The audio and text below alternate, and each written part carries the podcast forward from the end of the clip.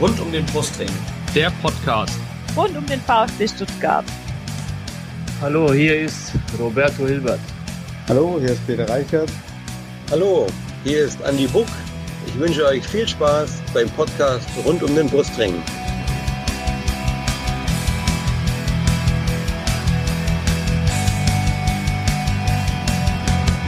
Herzlich willkommen zum Podcast rund um den Brustring. Mein Name ist Lennart. Und mein Name ist Janik. Und dies ist Folge 104. Thema heute ist natürlich zum einen das 0 zu 3 des VfB am 17. Spieltag bei Arminia Bielefeld und das 1 zu 2 am 18. Spieltag beim SC Freiburg. Also es ist, glaube ich, das erste Mal in dieser Saison, dass wir zwei Niederlagen in einer Folge besprechen. Äh, unsere beiden Gäste wird das sicherlich freuen. Äh, denn wir haben uns natürlich äh, zwei oder zwei von unseren Gästen, wird das freundlich formuliert mal so, äh, denn wir haben uns heute drei Gäste eingeladen, zwei äh, Gegner, Fans und einen VfB-Fan. Äh, den äh, ersten Gast, den ich euch vorstellen möchte, den kennt ihr vielleicht, er ähm, heißt Philipp, ist Fan von Arminia Bielefeld und betreibt nebenher noch ein recht erfolgreiches äh, monatliches Fußballmagazin, Fußballmagazin namens Elf Freunde. Äh, herzlich willkommen, Philipp Köster. Hallo, grüße euch, schön dabei zu sein. Und unser zweiter Gast äh, betreibt kein, äh, kein Magazin, sondern ein Podcast namens Füchsle Talk. Es ist Michael. Äh, er ist Fre Fan des SC Freiburg und bei Twitter zu finden unter Fußball mit SZ. Hallo Michael. Genau, hallo zusammen. Schön, dass ich dabei sein darf, obwohl mein Brustring ist ein bisschen weiter unten. und der, unser dritter Gast, der trägt den Brustring, glaube ich, auf der, auf der richtigen Höhe. Äh, es ist Fabian und er ist äh, natürlich VfB-Fan, wie äh, man schon vermuten konnte. Hallo Fabian. Hi, danke für die Einladung. Ja, und bevor wir jetzt über diese beiden Spiele reden, wollen wir natürlich unsere Gäste zunächst vorstellen. Janik, übernimmst du das? Sehr gerne. Traditionsgemäß mache ich das. Schönen guten Abend auch von meiner Seite. Und wir fangen an ähm, mit unserem Gast, der die Arminia repräsentiert heute in dieser Runde. Philipp, wie bist du denn zur Arminia gekommen? Ich äh, bin ja in Bielefeld aufgewachsen und dann hat mich irgendwann ein Freund meiner Mutter mal mitgenommen und das war ausgerechnet das Spiel Arminia Bielefeld gegen Borussia Mönchengladbach, glaube 8. oder 5. Mai 1982 und Arminia hat dann gleich zwei, äh, 5 zu 0 gewonnen, zwei Tore oder drei Tore von Ewald Lien und ich war hin und weg und begeistert und habe gedacht, Arminia gewinnt immer so hoch. Wie konnte ich mich so täuschen? gleich mal einen Kracher gezogen zum ersten Spiel. Nicht schlecht, nicht schlecht. ja, ähm, Du hast es ja gerade erwähnt, ähm, damit auch gleich die erste Frage beantwortet. Dein erstes Spiel war dann gegen Gladbach mit Ewald Lien als Torschütze. Ja, sensationell. Und Osram Heinke saß auf der Gladbacher Bank und äh, wurde immer roter und fluchte immer weiter. Und das war noch die alte Bretterbude Alm mit diesen riesigen, riesigen Holzbohlen. Alle trampelten wie verrückt. Damals war das ja noch die Zeit, wo die Leute noch so in Parker und Regenmänteln auf die Alm mhm. gegangen sind. Und äh, ja, großartiges Spiel, großartiges Ergebnis. Und seitdem bin ich nicht mehr davon losgekommen. Sehr schön, sehr schön. Längst vergangene Zeiten, in die du uns da gerade entführt hast. Ja. Richtig gut. Ähm, trägst du Trikots und wenn ja, ähm, was war dein erstes Trikot von der Arminia? Mein erstes Trikot war tatsächlich das klassische Seidensticker-Trikot, äh, örtliche Firma, die so Hemden näht, äh, ähm, wunderschönes Blau, äh, Adidas damals noch, aber ohne dass man so ein großes Gewese draus gemacht hat. Und danach habe ich tatsächlich irgendwann mal angefangen, Trikots zu sammeln. Ich habe inzwischen, glaube ich, auch so 200, 300, 400, vielleicht fast 400 Stück. Äh, da sind jetzt nicht so richtige Preziosen drunter. Das wertvollste ist ein getragenes Arsenal-Trikot äh, aus der Wenger-Ära, aber ansonsten nichts Teures. Aber äh, auch von Arminia habe ich ungefähr jetzt 20, 25 Trikots, aber dieses Seidensticker-Trikot ist immer noch das Beste. Nicht schlecht. ist immer noch, immer noch das Schönste. Das erste vergisst man nie. Das ja, genau. So. ähm, ja, ähm, muss dazu sagen, bin auch leidenschaftlicher Trikotsammler. Deswegen kann ich das verstehen, diese Leidenschaft, die du da hast mit den Trikots. Ähm, wo findet mich, wo findet man dich denn im Stadion? Wenn du denn im Stadion bist, hast du einen Stammplatz? Ja, das ist tatsächlich äh, so ein bisschen so ein Wunderpunkt. Ich äh, war ja immer passionierter Stehplatzgänger. Oft ist es so, dass ich mich zu spät drum kümmere und dann bleibt so als einziger äh, Ausweg die Pressetribüne. Aber das ist tatsächlich ein bisschen nervig, weil auf der Pressetribüne kannst du nicht jubeln, da musst du immer so tun, das heißt du unparteiisch. Wobei relativ neben, direkt neben mir sitzt immer Uli Zwetz, das ist der Radio Bielefelder äh, Bielefeld Reporter und das ist ja so einer, der immer abgeht wie eine Zäpfchen und äh, der immer mit der linken Hand jubelt und mit der rechten Hand kommentiert und noch sein Schaltpult betätigt. Also da bin ich in ganz guter Gesellschaft auf der Pressetribüne. Sehr gut. Vielen Dank, Philipp, fürs Erste. Ähm, dann kommen wir zu unserem Gast aus dem schönen Breisgau. Michael, du konntest dich ja jetzt so ein bisschen drauf vorbereiten. ja. Wie bist du zum Sportclub gekommen? Ja, erstmal vielleicht ganz witzig, ich bin natürlich nicht aus dem schönen Breisgau, sondern aus Soest. Da wird der Philipp sagen, aha, ähm, aber ich bin nicht Bielefeld-Fan geworden. Ähm, das erste Spiel, an das ich mich erinnern kann, äh, war in Duisburg vom SC und ich fand das einfach mega lustig, dass danach dieses Transparent gab, äh, über Freiburg lacht die Sonne, über Nürnberg die ganze Welt. Das fand ich als Zwölfjähriger schon so überragend witzig, dass ich mir gedacht habe, ah, die guckst du dir mal näher an. Ja, und die Saison danach war die Saison, äh, wo wir Dritter geworden sind. Da sage ich jetzt schon wir. Ähm, tja, das war auch ähnlich wie ein 5-0 als Einstiegsspiel, war es als Einstiegssaison auch so als Kind, dass man dachte, ja geil. Und so gut ist nie wieder, nie wieder geworden, wenn man ehrlich ist, aber das macht auch nichts. Okay. Hast du noch Erinnerungen an dein erstes Spiel? Du hast es ja auch gerade erwähnt schon ähm, gegen Duisburg. Wie, wie war das? Kannst du dich noch an die Torschützen erinnern? Äh, ich habe die nachgeschaut tatsächlich, ja. Oh. Ähm, Martin Spannring hat getroffen. Ja, der oh. Disco-Spanner hat getroffen. Den kennen wir auch noch. Ähm, genau, den kennen wir. Der ist ja jetzt im, im, im Europapark, ist er jetzt im Marketing, das passt auch optisch ähm, ansonsten ist es tatsächlich so, ähm, die Erinnerungen sind nicht mehr so präsent. Also das ist lange, lange her auch bei mir. Okay. Ähm, dein erstes Trikot vom Sportclub.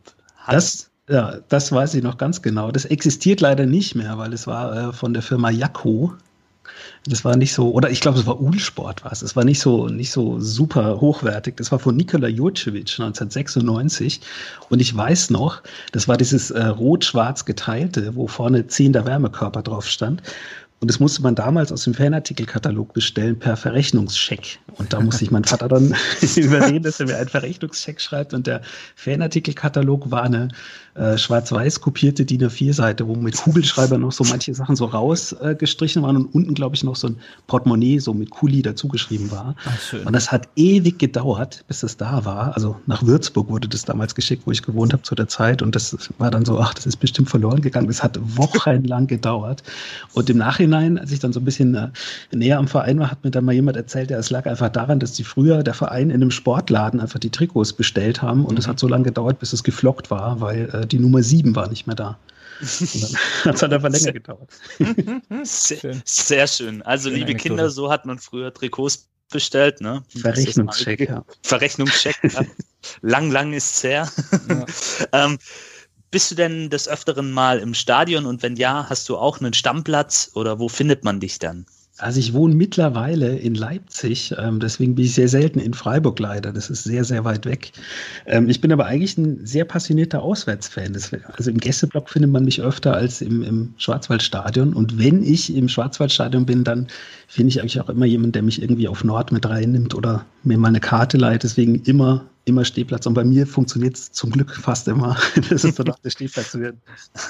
Also immer im harten Kern zu finden. Sehr Quasi, schön. Ja. Sehr gut. Vielen Dank, Michael, auch fürs Erste. Und ja, last but not least, jetzt kommen wir zum Fan, der den Brustring auch im Herzen trägt, so wie der Lennart und ich. Fabian, du konnt, konntest jetzt zuhören. Wie bist du denn zum VfB gekommen? Ja, ich wohne zwar seit einigen Jahren jetzt äh, in Bielefeld, aber äh, ich erkenne ein Muster hier. Sehr gut. Ähm, aber ich bin in Stuttgart Ost geboren und aufgewachsen. Ähm, und bei uns im Garten als Kind hat man, wenn der Wind richtig stand, die Fans am Wochenende gehört. Ähm, wenn man ganz oben ins Haus ist, konnte man das Stadion sehen. Ähm, und als ich dann angefangen habe, mich für Fußball zu interessieren, äh, mit Freunden ins Stadion, da gab es gar keine Frage, welcher Verein das sein könnte oder so. Und das hat sich natürlich auch bis heute nicht geändert. Sehr schön. Also ein Junge aus dem Kessel bist du quasi. Also du Exakt. Bist, ja gut, da gibt's ja, da gibt's ja gar, gar keine andere Möglichkeit. ja gut, es gibt noch einen anderen Verein in Stuttgart, aber egal. Ja, ja habe ich mal gehört, aber. Ja, ja, ich weiß gar nicht, ob die noch spielen. Ja. Spaß am Rande. Ähm, dein erstes Spiel im Neckarstadion, kannst du dich daran noch erinnern? Ja, nicht so wirklich. Also ich wusste natürlich, dass die Frage kommt und habe es versucht, so ein bisschen zu rekonstruieren. Ähm, es müsste so die Saison 2001, 2002 oder so gewesen sein. Ich glaube, das erste Spiel war irgendwie so 0-0 gegen Köln oder so. Nichts, was mir jetzt so besonders in Erinnerung geblieben wäre. Ähm, das erste Spiel, woran ich mich richtig gut erinnere, ähm, war gegen Budapest im UEFA Cup damals, 2002, 2003 habe ich mich als Kind total drauf gefreut, dachte, wow, internationales Spiel, geil, da, da geht's bestimmt ab. Und dann war es irgendwie Mitte November, arschkalt, das Stadion maximal halb voll, die Stimmung mäßig, die Motivation der Spieler noch mäßiger, irgendwie so ein 2-0 am Ende rausgekämpft, aber wow, da war ich enttäuscht. ähm, haben sich die Zeiten geändert. Ja, gut. Ne? Mittlerweile ja. würden wir uns über Spiele gegen Budapest freuen. Da habe ich mich auch, habe ich mich jetzt auch gefragt, so wie wäre es, wenn man jetzt mal wieder UEFA-Pokal spielen würde, da wäre die Stimmung wahrscheinlich äh, ganz anders. Aber ja, damals war das äh, mhm. nach den nach den Champions League-Zeiten natürlich äh, war nur der UEFA Cup war, war natürlich nicht gerade das Highlight. Für mich damals schon. Ähm, ja. Okay. Du bist gleich mal auf dem Boden der Tatsachen damals dann gelandet. Ja, ja, sehr hart. sehr hart. Ähm, dein erstes Trikot, ähm, was war das für eins? Ähm, also ich hatte nie Trikots mit Flock oder so. Irgendwie die Spieler wechseln dann doch alle wieder weg und dann weint man denen hinterher und so. Das hat mich nie so. Ich hatte meistens entweder ohne Flock oder mit eigenem Namen, mit Spitznamen oder sowas. Und das erste habe ich auf jeden Fall zu meinem elften Geburtstag mit der Nummer 11 hinten drauf bekommen. Das weiß ich noch. Ja, es war, glaube ich, Debitel noch damals. Okay. Ähm, und du hast ja gerade gesagt, du wohnst in Bielefeld. Ähm, wenn du denn mal im Stadion bist, wo findet man dich? Ja, im Neckarstadion bin ich jetzt natürlich sehr selten. Ähm, also aktuell natürlich sowieso nicht, aber wenn ich dann mal in Stuttgart bin und gerade ein Spiel ist, dann versuche ich schon reinzukommen. Auch noch ein paar Freunde, die in der Gegend wohnen, irgendwie eine Dauerkarte haben, aber das wechselt dann eher. Und ja, zuletzt dann ein paar Mal natürlich hier auf der Alm gewesen. Äh, auch äh, sehr charmantes Stadion und immer, immer gute Stimmung.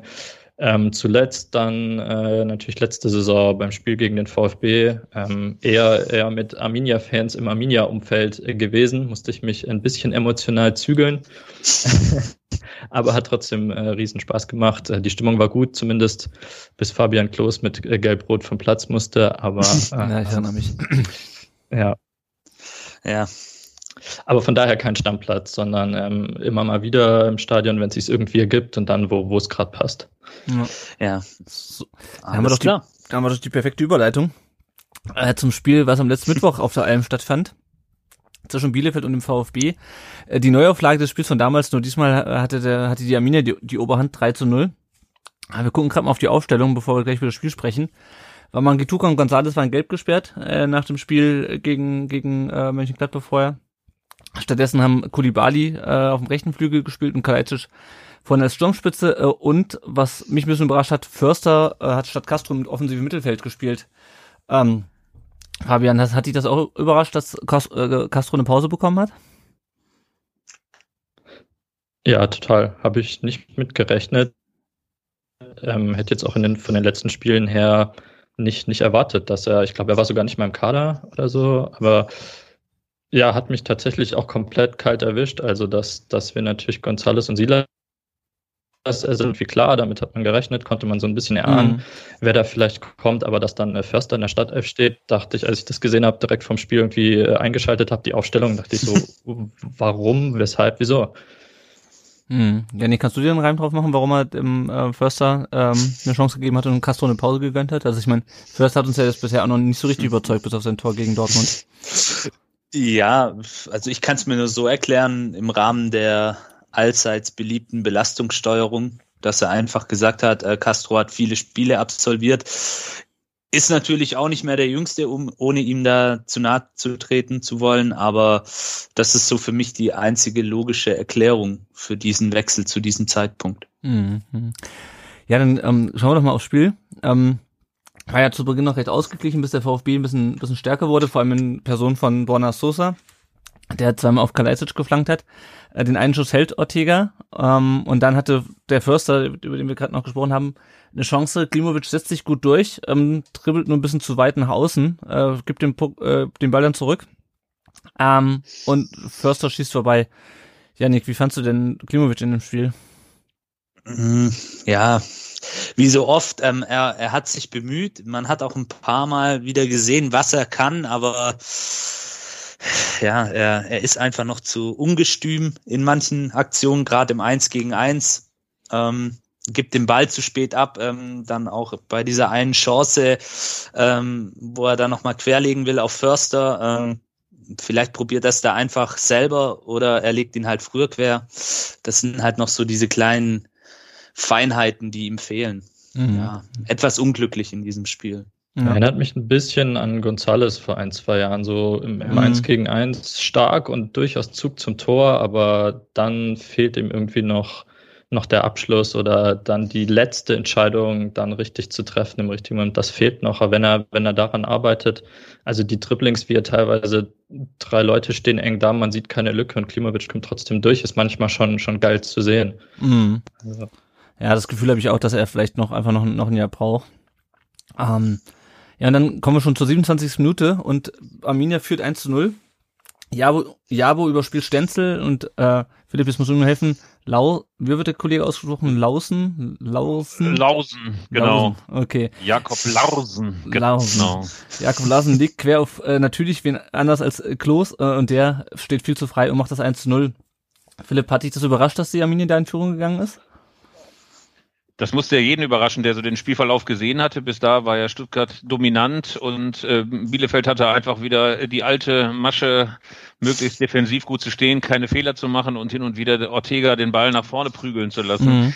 Ähm, dieses äh, äh Tor hat mich insofern gefreut, als Lausen tatsächlich ja sehr, sehr äh, in der Kritik stand vorher. Alle haben sich gefragt, ist er jetzt reif für die Bundesliga? Und dann hat er das echt fein vorbereitet. Für die, die es nicht gesehen haben, das war tatsächlich eine Hereingabe, die dann auch am Torwart vorbeigerufen stand dann hinten bedankte sich dann auch sofort Vorlagengeber. Also das war ganz rührend anzuschauen und äh, tatsächlich nur einmal das Phänomen Klos nochmal besprochen. Der ist halt tatsächlich äh, einer, der, äh, weil er natürlich sehr massiv wirkt, immer ein bisschen unterschätzt wird, ähm, aber er ist einer, der wahnsinnig viel läuft und vor allen Dingen insbesondere im Strafraum ein untrügliches Gespür dafür hat, wo man dann mal stehen muss, um ein Tor zu machen. Also viele hatten ja gedacht, der kommt in der ersten Liga nicht zurecht. Und äh, wenn man überhaupt so ein bisschen das, was Arminia gerade ausmacht, äh, zusammenfassen würde, dann ist es zumindest Klos eigentlich der, der zeigt, dass diese ganze Mannschaft so ein bisschen in der Liga angekommen ist. Hm, also er ist nicht, er ist nicht Simon Tirol. und er muss ja vor allem auch, äh, also er hat ja in der letzten Saison, die wir ja auch mitverfolgen durften, ähm, relativ nah von Arminia Bielefeld, ähm, da hat er ja zusammen mit Andreas Vogelsammer relativ viele Tore geschossen und dieses Jahr muss er das, muss er die Arbeit ja quasi alleine schultern, weil Vogelsammer, glaube ich, viel verletzt ist oder noch von letzten Jahr, von der letzten Saison noch verletzt ist, oder? Ja, genau. Äh, das äh, hat die beiden sogar schon, wie man so aus dem Verein hört, ein bisschen genervt, dass immer Klos und Vogelsammer, Vogelsammer und Klos, mhm. Klos und Vogelsammer, ähm, also dieses äh, Dick und Doof und Pat und Patachon-Getue, was sie da so drauf hatten, das hat alle wohl ein bisschen genervt.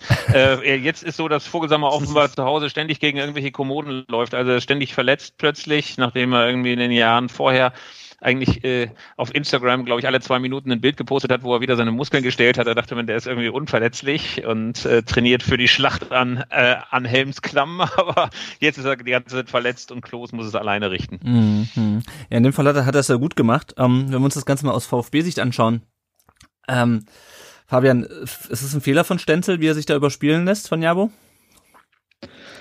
Ja, es generell finde ich so ein bisschen eine, eine Schwäche in unserem System. Sehen wir vielleicht auch später im Spiel gegen Freiburg nochmal ähnlich beim ersten Tor der Freiburger, ähm, dass wenn Stenzel in der Dreierkette spielt, er zuletzt sich immer sehr weit rausziehen lässt und dann aber überspielt wird und dann muss Anton irgendwie rausrücken und aushelfen. Dann ist in die Zuordnung, ist im Strafraum ein Kämpf alleine gegen zwei. Aus dem Mittelfeld rücken die Leute zu spät nach und dann ist der Gegner da im Strafraum in Überzahl. Ähm, das ist mir zuletzt öfters aufgefallen, eben jetzt gerade in den letzten beiden Spielen. Da, da passt irgendwie nicht so richtig. Mhm, mh. Also ohne zu spoilern, ich glaube, man kann sagen, dass Stenzel eh nicht die beste Woche hatte letzte Woche. Ja. Allerdings.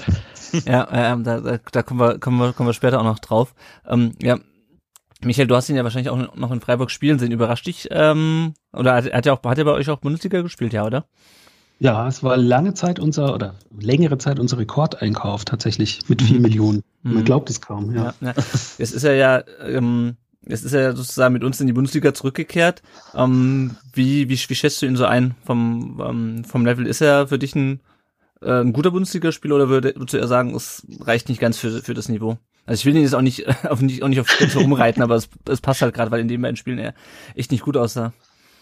Nee, ist aber, glaube ich, das passiert jedem Mal irgendwann. In, Im Verlauf einer Karriere ist natürlich doof, wenn zwei Spiele hintereinander so ein bisschen mhm. doof aussehen. Ähm, also grundsätzlich hat's mich verwirrt, dass äh, Stenzel ist jetzt irgendwie beim VfB, Kempf ist beim VfB, NCC ist beim VfB, der Kulibali ist beim VfB. Das hat mich eh ein bisschen verwirrt. Aber ähm, ich, ja. Stenzel war bei uns, bei uns war es so, dass immer die Frage war, äh, spielt Stenzel oder Kübler? Und Stenzel hat eigentlich immer gespielt, weil Kübler immer verletzt war. Mhm. Und im Vergleich ist er einfach die bisschen, die so ein bisschen die offensivere äh, Variante gewesen auf der Position. Aber ich habe ihn dann auch nicht mehr so verfolgt, ehrlich gesagt. Ich weiß noch, dass es mich damals gewundert hat, dass er äh, gewechselt ist tatsächlich. Mhm. Das kommt so ein bisschen so ein bisschen für mich aus dem Nichts. Mhm, okay.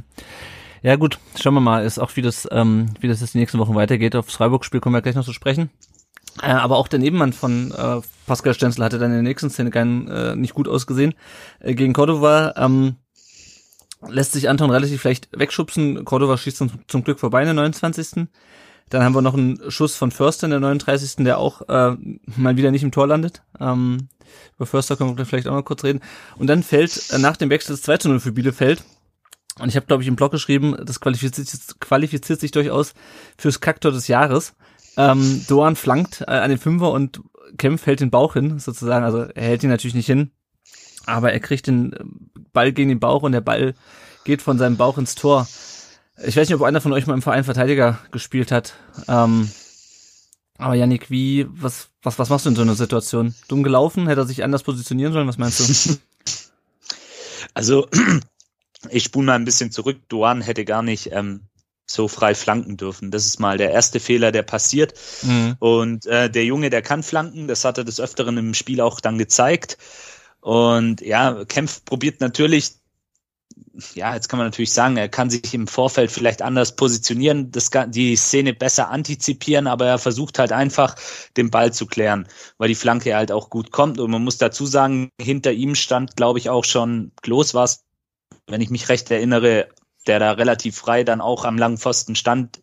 Wenn Kempf nicht eingegriffen hätte, wäre wahrscheinlich auch der Ball dann zu ihm gekommen und er hätte ihn gemacht. Also von daher würde ich Kempf da jetzt die wenigste Schuld daran geben. ist einfach dumm gelaufen, mhm. Kaktor, wie auch immer. Sieht halt doof aus in dem Moment, klar, Ball geht an den Bauch, aber ähm, wer auch Mark Oliver Kempf kennt und sieht, wie er spielt, der weiß eigentlich, dass er das auch in der Regel eigentlich besser macht. Das mhm. ist jetzt einfach blöd gelaufen und ja, passiert. Und war dann auch letztendlich im Nachhinein gesehen der Knackpunkt im Spiel. Mhm. Philipp, siehst du das auch so, dass es, äh, dass das Tor so ein bisschen dann auch den, äh, das Spiel entschieden hat? Ja, ja, ich meine, du kommst als Stuttgart aus der Kabine und willst alles besser machen, hast gerade noch äh, die äh, äh, mahnenden Worte oder die aufrüttelnden Worte des Trainers im Ohr und dann kassierst du, glaube ich, äh, binnen ein paar Minuten oder ein paar Sekunden, zack, gleich äh, so ein extrem doofes Tor. Ähm, ärgerlich für den VfB und tatsächlich zieht dir dann, glaube ich, so moraltechnisch gleich mal den Zahn. Ähm, ich möchte aber tatsächlich elegant mal auf Rizzo Doan überleiten, der für mich ja die Überraschung im Bielefelder Spiel ist. Äh, einer, den man aus Holland geholt hat, äh, von dem die Leute natürlich dachten, ach ja, das ist jetzt so einer, den, den hat äh, Sami Arabi, der, der Sportchef, irgendwie noch so auf dem Reste äh, Trödelmarkt bekommen äh, und dann spielt er so großartig auf, äh, hat sich, glaube ich, auch ein bisschen akklimatisieren müssen, aber äh, angesichts der Hunderten, der Tausenden Holzfüße, die wir auf der Alm schon gesehen haben, so Leute, die mit dem Ball überhaupt nichts anfangen konnten, ist der Typ echt ein Augenschmaus. Er ist äh, zwar klein, aber er ist tatsächlich wahnsinnig wendig, wahnsinnig trickreich, ist einer, der einen unglaublich guten Blick für einen Raum hat und äh, ja, der auch äh, Dinge wagt, äh, äh wo sich andere Leute auch auf allem öfter mal in die Hosen machen und äh, das war jetzt ja auch keine Jahrhundertflanke, die er da reingedroschen hat, aber äh, trotz allem, äh, wie er ja eben schon gesagt hat, der hätte da gar nicht flanken dürfen und wie er das gemacht hat, hat er gut gemacht. Ja, ja wir kommen auch gleich noch auf das 3 zu sprechen. Ich habe ja das Spiel äh, nur im Real Life gesehen an, an dem Abend, äh, aber ich mir wurde weitergetragen, dass der Kommentator bei Sky häufiger Endo und Duan äh, verwechselt hat. Oh, das ständig, stimmt allerdings. Ständig, ja, ja, war ständig, furchtbar. Ständig. naja, gut. Hm. Ähm, ja, dann kam der erste Wechsel beim VfB. Clement kam dann für Stenzel rein äh, und Massimo für Kulibali. Fabian, wie fandst du Kulibali in dem Spiel? Ja, leider, leider nicht so. Also eigentlich finde ich, hat er sich gut entwickelt und diese Saison schon auch schon starke Spiele gezeigt. Vor der Saison wäre ich mir da wie bei einigen Spielern sehr unsicher gewesen, ob es jetzt schon für die Bundesliga reicht und war eigentlich von seiner Entwicklung, wie gesagt, sehr positiv überrascht. Aber in dem Spiel und gerade das Zusammenspiel mit Stenzel auf der rechten Seite, das hat irgendwie so gar nicht funktioniert und auch Kulibali konnte da keine, keine Akzente setzen. Wenn, wenn dann Pässe zurück, Triplings eher den Ball verloren. Bei dem läuft es aktuell nicht so richtig, leider. Mhm, mh. Und Janik, konntest du einwechseln, äh, konntest du einwechseln, konntest du nachvollziehen, dass dann äh, Massimo, Massimo eingewechselt wurde? Der hat, hat ja jetzt auch nicht so viel Spielzeit in letzter Zeit gesehen. Ähm, wie, wie fandst du ihn?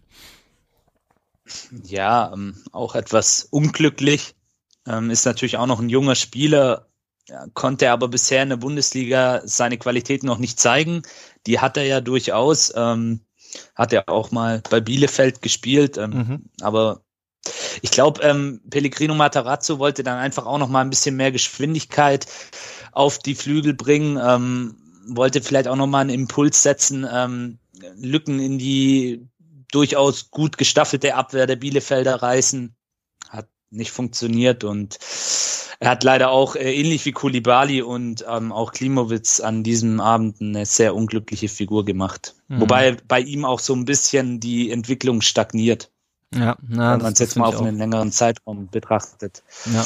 ja. Ja. und dafür, dass wir ihn ja aus Bielefeld zurückgeholt haben, äh, weil man beim VfB nicht zufrieden war, wie er sich dort entwickelt hat, ist, ähm, ich bin mal gespannt, mhm. wie es mit Massimo weitergeht. Ja, und Clement, der kommt irgendwie immer so ein bisschen rein, als äh, wie, wie beim Football, ähm, um das Field Goal zu machen, beziehungsweise um die, um die, um die Freistöße zu, oder die, die Ecken, die Standards äh, zu, zu äh, schießen, habe ich das Gefühl.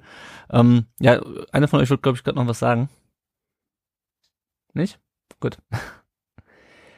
Ähm, ja, und dann ähm, hat Kobel noch einen, noch einen Schuss von Klos geklärt, nachdem er zuerst noch die Flanken von Doan äh, geklärt hatte. Über Doan hatten wir ja gerade schon gesprochen mit den Flanken.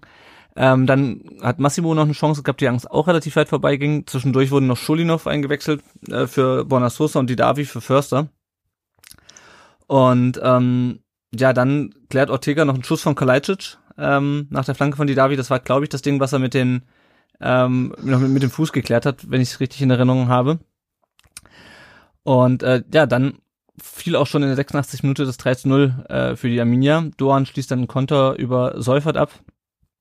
Und damit war das Spiel im Grunde durch. Ähm, Philipp, wie, wie überrascht warst du am Ende von, von dem Ergebnis? Weil ich meine, vorher, die Arminia hatte, glaube ich, zehn Tore geschossen in den äh, Spielen, in den 16 Spielen vorher und jetzt gleich äh, drei gegen, äh, gegen den VfB.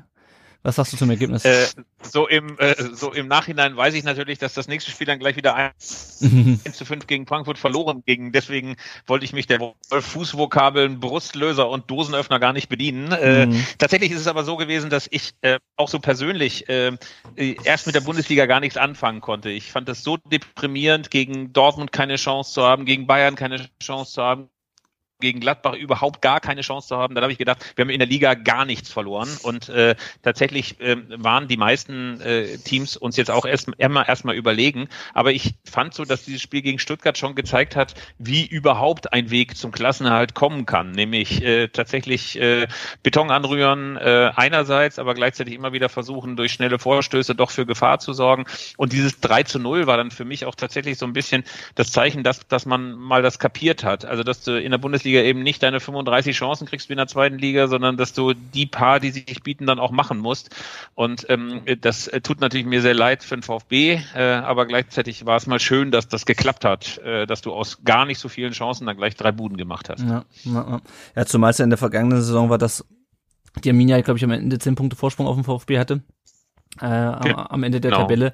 Äh, der, der, VfB zwar die, die Spiele, also das eine gewonnen hat, das andere unentschieden gespielt hat, aber am Ende die, die Arminia ja weggezogen ist und ähm, zumindest tabellarisch das vor dem Spiel ja fast, fast umgedreht aus, auch wenn die Saison natürlich äh, erst, erst zur Hälfte rum ist. Ähm, fand ich auf jeden Fall auch eine spannende Konstellation vorher.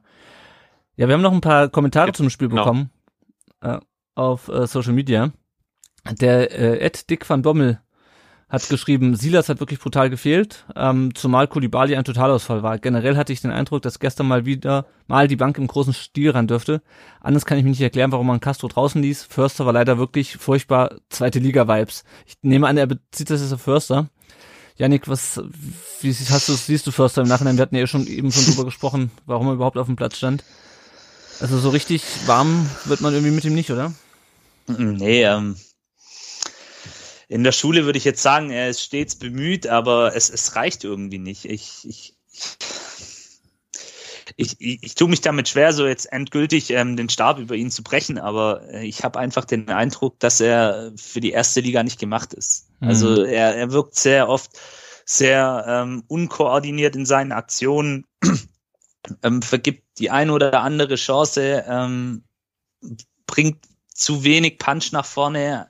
Im Eins gegen Eins sieht er auch nicht immer gut aus, ähm, trifft oftmals auch die falsche Entscheidung, wirkt auch manchmal alles ein bisschen hölzern bei ihm ja, schwierig. Ich, ich, ich würde es ihm ja wünschen, weil er ein netter Kerl ist, aber schwierig. Also ich mhm. glaube, in diesem Leben, er darf mich gerne Lügen strafen, wird aus ihm kein guter Bundesligaspieler mehr. Oh, oh, oh. Das gibt Ärger, die Aussage. Das weiß ja, ich jetzt schon. Sven, Sven ja, wobei, also er hat halt Sorry, er hat halt so ein bisschen das Problem, wenn man so viele noch so junge Spieler, wo man halt klar sieht, wenn die ihren Entwicklungsschritt weitermachen, dann, dann kann das noch was werden. Und bei ihm hat man so ein bisschen das Gefühl, ha, ob der große Entwicklungsschritt bei ihm noch kommt, da, also sehe ich auch, da ist man so ein bisschen skeptisch. Und ich glaube, ja. da sind wir nicht die einzigen. Ähm, also es ist jetzt keine Katastrophe, aber ob er dann so zu einer richtigen Verstärkung in der Bundesliga wird, dass man irgendwie regelmäßig in der Startelf sieht, glaube ich, nach dem, was man bisher gesehen hat, auch nicht so richtig dran, aber freue mich, wenn er uns eines Besseren belehrt. Definitiv. Naja. Und ich finde, also der ähm, Kommentator hat ja auch ähm, Silas angesprochen, was mir so ein bisschen gefehlt hat, wirklich war diese Zielstrebigkeit, die Gonzales und Silas haben. Ähm, Kulibali schreibt da also totales voll, würde ich es nicht sagen, aber er hat sich halt einfach viel zu häufig vertribbelt und ähm, wenn er halt mit seinen Triplings nicht durchkommt, dann ist halt auch relativ irgendwie schnell Schluss. Also dann fällt ihm dann auch nichts mehr ein, außer, außer zu dribbeln. Und ähm, ja, das war einfach, glaube ich, diese Zielstrebigkeit von, die uns dann gefehlt hat. Wir hatten zwar die Chancen, ähm, sicherlich auch ein bisschen Pech dabei, wie bei der einen Fußabwehr von Ortega, aber jo. Ähm, wir haben noch zwei andere Kommentare zum Spiel. Der äh, Ed Björk Pelle schreibt, unglücklich passiert, abhaken, weitermachen. Und der Kommentar vom Ed Phil Roth 1893 geht in eine ähnliche Richtung. Der schreibt deut deutlich im Ergebnis, erinnert noch ein bisschen an vergangene Zeiten nicht ganz schlecht gespielt, Chancen nicht genutzt und dann untergegangen. Wenn es einmalig bleibt, verzeihbar. Darüber reden wir gleich noch. äh, zumindest ergebnistechnisch. Äh, diese junge Mannschaft darf auch mal nicht komplett überzeugen. Und ich finde so ein bisschen, weiß nicht, wie du das siehst, Janik, es war so das erste richtig schlechte Spiel in dieser Bundesliga-Saison vom VfB, oder? Ja, durchaus. Ähm, ich, ich sehe es ähnlich. Man, man darf das jetzt natürlich auch nicht zu hoch hängen. Es war auch irgendwann absehbar, vielleicht auch jetzt nicht unbedingt bei allem Respekt vor der Arminia, dass es jetzt gegen Bielefeld passiert, aber dass diese Niederlagen kommen und auch einmal eine längere Durchstrecke bei so einer jungen Mannschaft ist in der Entwicklung, denke ich, ein ganz natürlicher Vorgang.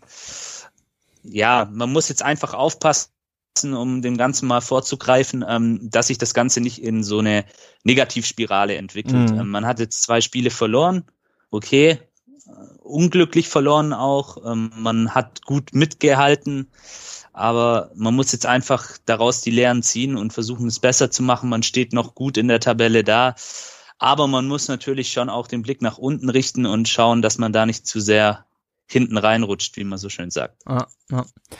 Ja, dann äh, reden wir doch gleich mal über das über das zweite Spiel. Ähm um das heute in der Folge geht, und zwar das Auswärtsspiel in Freiburg. Äh, und ich glaube, Freiburg hat seit, ich habe nochmal äh, irgendwo gelesen, seit 2012 nicht mehr zu Hause gegen den VfB gewonnen. Äh, jetzt war es wieder soweit.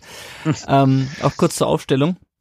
Entschuldigung, ich muss euch also, ganz kurz unterbrechen, weil ja. ich tatsächlich äh, los muss. Ich muss noch ein Radiointerview machen. Ja. Ähm, ich wollte euch nicht mitten in die Aufla Aufnahme reinfunken, aber wollte mich mal verabschieden. Perfekt. Ja, ja alles klar, ja. super. Dann Servus. danke, dass du dabei warst und äh, schönen ja, Abend dir noch. Ja, sehr, sehr nett. Gerne wieder. Ne? Ja? Macht's gut, ihr Lieben. Ciao, ciao. ciao. Macht's gut. Ciao.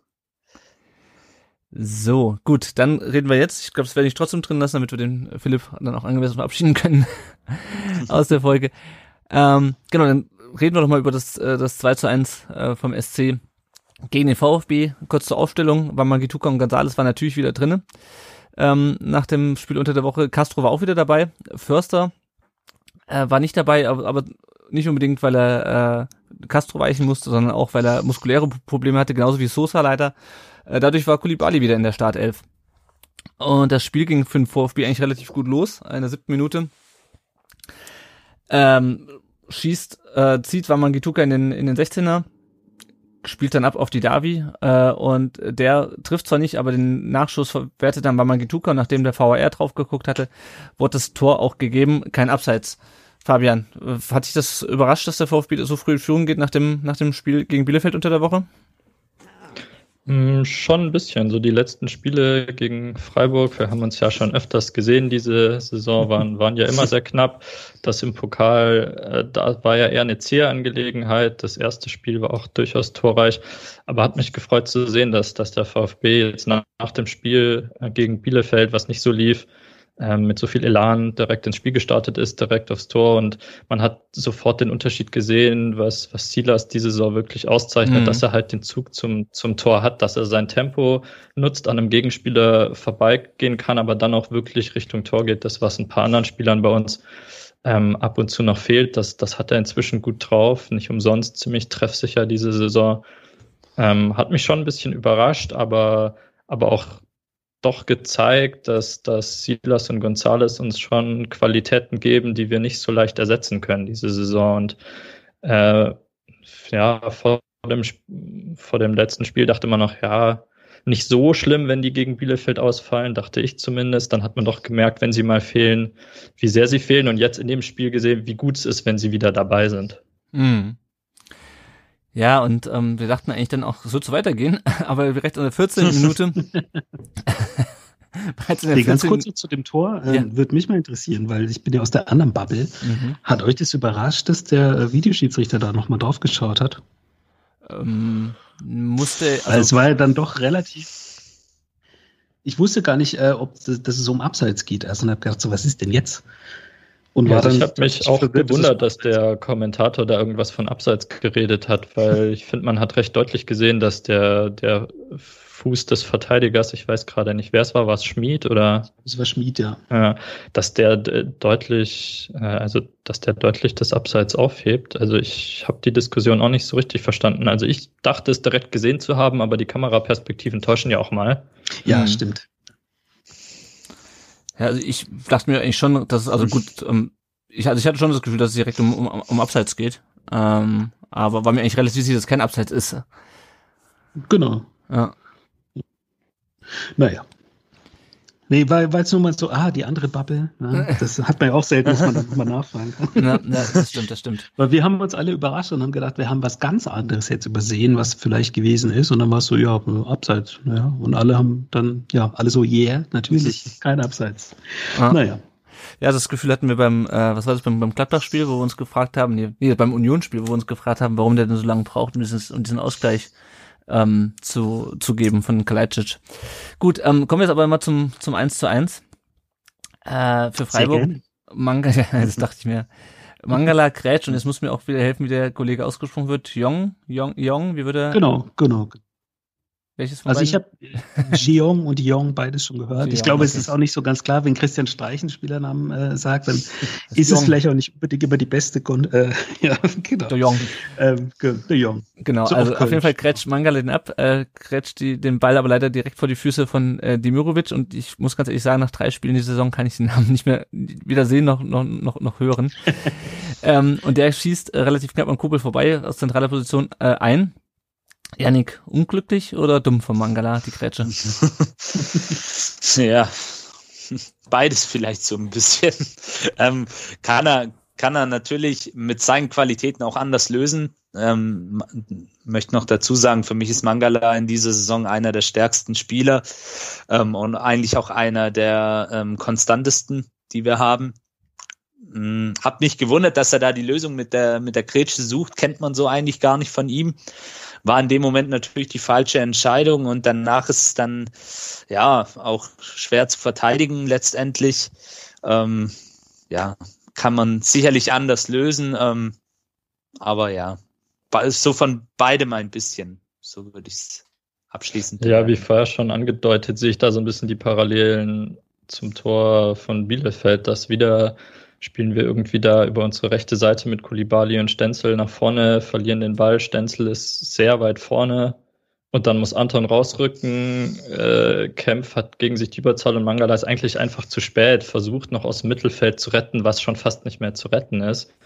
Also mhm. irgendwie so die ähnliche Fehlerkette wie im mhm. Spiel davor, so aus meiner Sicht. Und dann, dann ist er halt zu spät dran und ja, es sieht dann doof aus.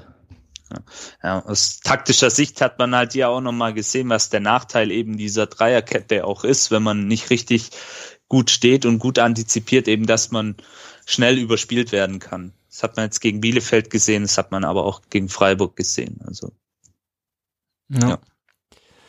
Zumal Demirovic, muss man sagen, auch tatsächlich einen Lauf hat. Also ähm, das ist ein Spielertyp, der sehr, sehr untypisch ist für Freiburg. Äh, also es ist jetzt nicht so, wenn du sagst, mal dir den Freiburger Stürmer, den Wunschspieler, dann würden, glaube ich, von 100 Fans mindestens 99 jemand anders malen.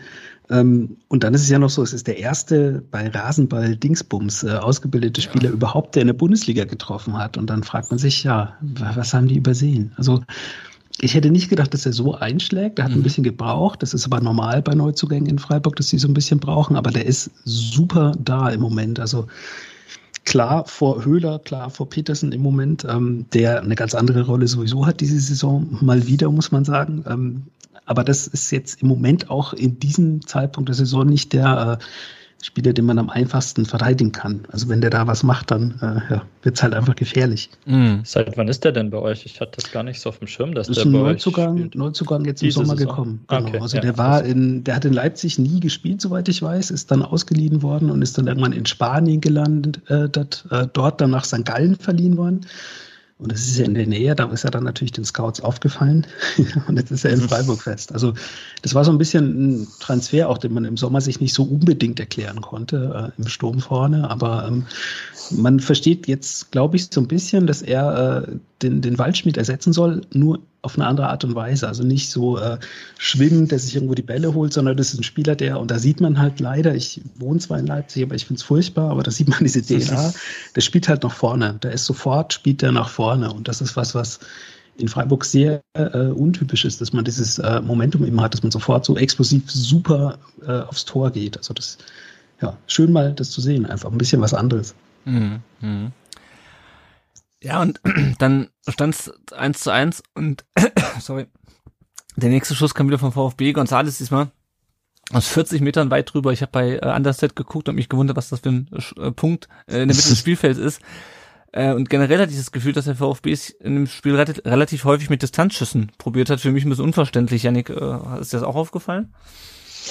Ja, ähm, das ist dann vielleicht auch so ein bisschen diese Verzweiflungstaktik, die dann auch viele Mannschaften anwenden. Ich meine, wir haben durchaus auch Spieler, die da gefährlich werden können und so ein Ding kann auch durchaus mal reinrauschen und kann dann auch noch mal ja so einen Impuls geben und ähm, auch so ein Dosenöffner sein, wie man so schön sagt, ähm, noch mal das Spiel vielleicht in eine andere Richtung zu drehen. Aber ja, wir sind so ein bisschen von unserer eigentlichen Spiel-DNA sind wir da abgewichen mhm. und ja, man hat halt gesehen, man hat halt gesehen, dass das liegt uns nicht so ganz. Ähm, das, da war dann auch schon die eine oder andere Verzweiflungsaktion mit dabei. Ähm, auch die Szene mit Gonzales, ähm, der ja an diesem Tag nicht die beste Figur gemacht hat. Ähm, normalerweise solche Chancen bringt er zumindest gefährlich aufs Tor. Der Ball rutscht ihm in der Szene auch ein bisschen über den Spann. Mhm. Ja, das ja. ist. Aber war das nicht auch da, wo wir einen Konter andeuten und Spieler auch mitgehen und er könnte auch den ja. Pass suchen und sich nach vorne genau. kombinieren und er holzt dann so drauf. Habe ich auch nicht so richtig verstanden. Er war leider sehr verkrampft in dem Spiel. Man merkt, bei ihm läuft es gerade nicht so. Er will aber unbedingt, aber mm. das macht es teilweise nur noch schlimmer. Das ist ein bisschen schade. Diese ja. Verbissenheit, die manchmal zu stark bei ihm auch, finde ich, ausgeprägt ist. Also er ist dann zu ehrgeizig und man merkt es dann auch. Er wird dann emotional, er, er wird temperamentvoll, ärgert sich und äh, ja, das ist einfach gerade bei ihm auch ein bisschen schwierig, das Ganze. Ja, naja, das hatten wir auch schon äh, ein paar Mal diese, mhm. die Saison diskutiert jetzt. Genau. Dann klärt Kobel ähm, aus sehr spitzen Winkel gegen Dimirovic. Und äh, spätestens ab diesem Zeitpunkt war Freiburg eigentlich sehr dominant. Und äh, das wenig überraschend kam dann auch das 2 zu 1 für den SC in der 37. Minute wieder Demirovic. Deswegen sagte ich, ich kann den Namen nicht mehr nicht mehr sehen. Passt auf den zweiten, dessen Namen ich auch heute nicht mehr so häufig aussprechen möchte, äh, Young. Äh, der geht an Stenzel viel zu einfach vorbei ähm, und Kempf fällt schon den Schuss am Ende noch ab.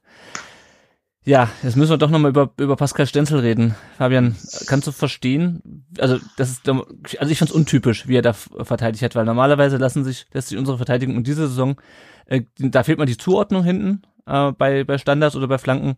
Aber dass wir uns so überspielen lassen, kommt eigentlich selten vor, oder? Ja, ist jetzt kein typischer Gegentreffer. Ist irgendwie ein langer Abstoß. Der, der, keiner geht richtig zum Kopfball. Der prallt so unglücklich über Mangala drüber. Ähm, Demirovic macht das natürlich aus Freiburgs Sicht ganz geil mit der, mit der Hacke da. Und dann steht Stenzel eigentlich gut, ist am Spieler, steht gut zum Ball, hat den Ball auch eigentlich als erster und dann rutscht er dem irgendwie ganz komisch durch. Ähm, sieht richtig doof aus, aber ja, eigentlich untypisch für uns diese Saison. Kann mal passieren, aber sieht so, wie gesagt, richtig blöd aus und ist echt schade, weil er stand eigentlich gut. Er hätte den Ball gehabt und hätte eigentlich die Situation, dachte ich, gut klären können. Hm.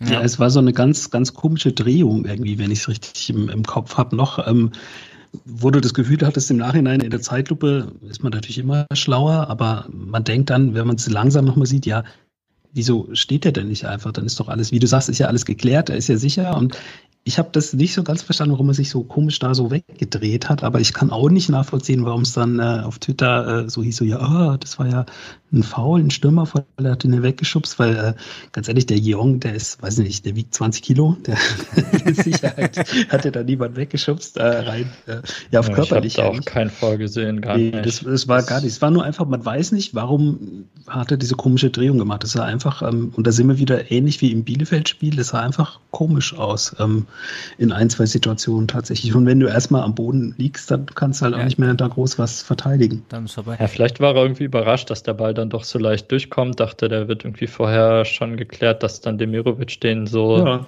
artistisch kann, weiter kann vielleicht sein. Also de, damit die Vorlage, gerechnet ja. oder so, weil, ja, keine Ahnung. Die Vorlage war überragend. Es war ja auch nicht wirklich ein Spielzug, muss man ja auch mal sagen. Der, der Ball kam eigentlich davor direkt vom Torhüter. Ähm, vielleicht war es einfach so eine ja, Geschwindigkeitssache, dass man noch nicht wieder richtig äh, auf Position war.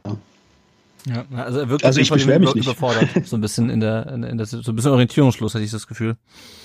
Mhm. Ja. Dann kommen wir doch nochmal zum, gehen wir nochmal weiter das Spiel durch. Ähm, und zwar kam es dann vor der Pause noch ein Elfmeter für den VfB.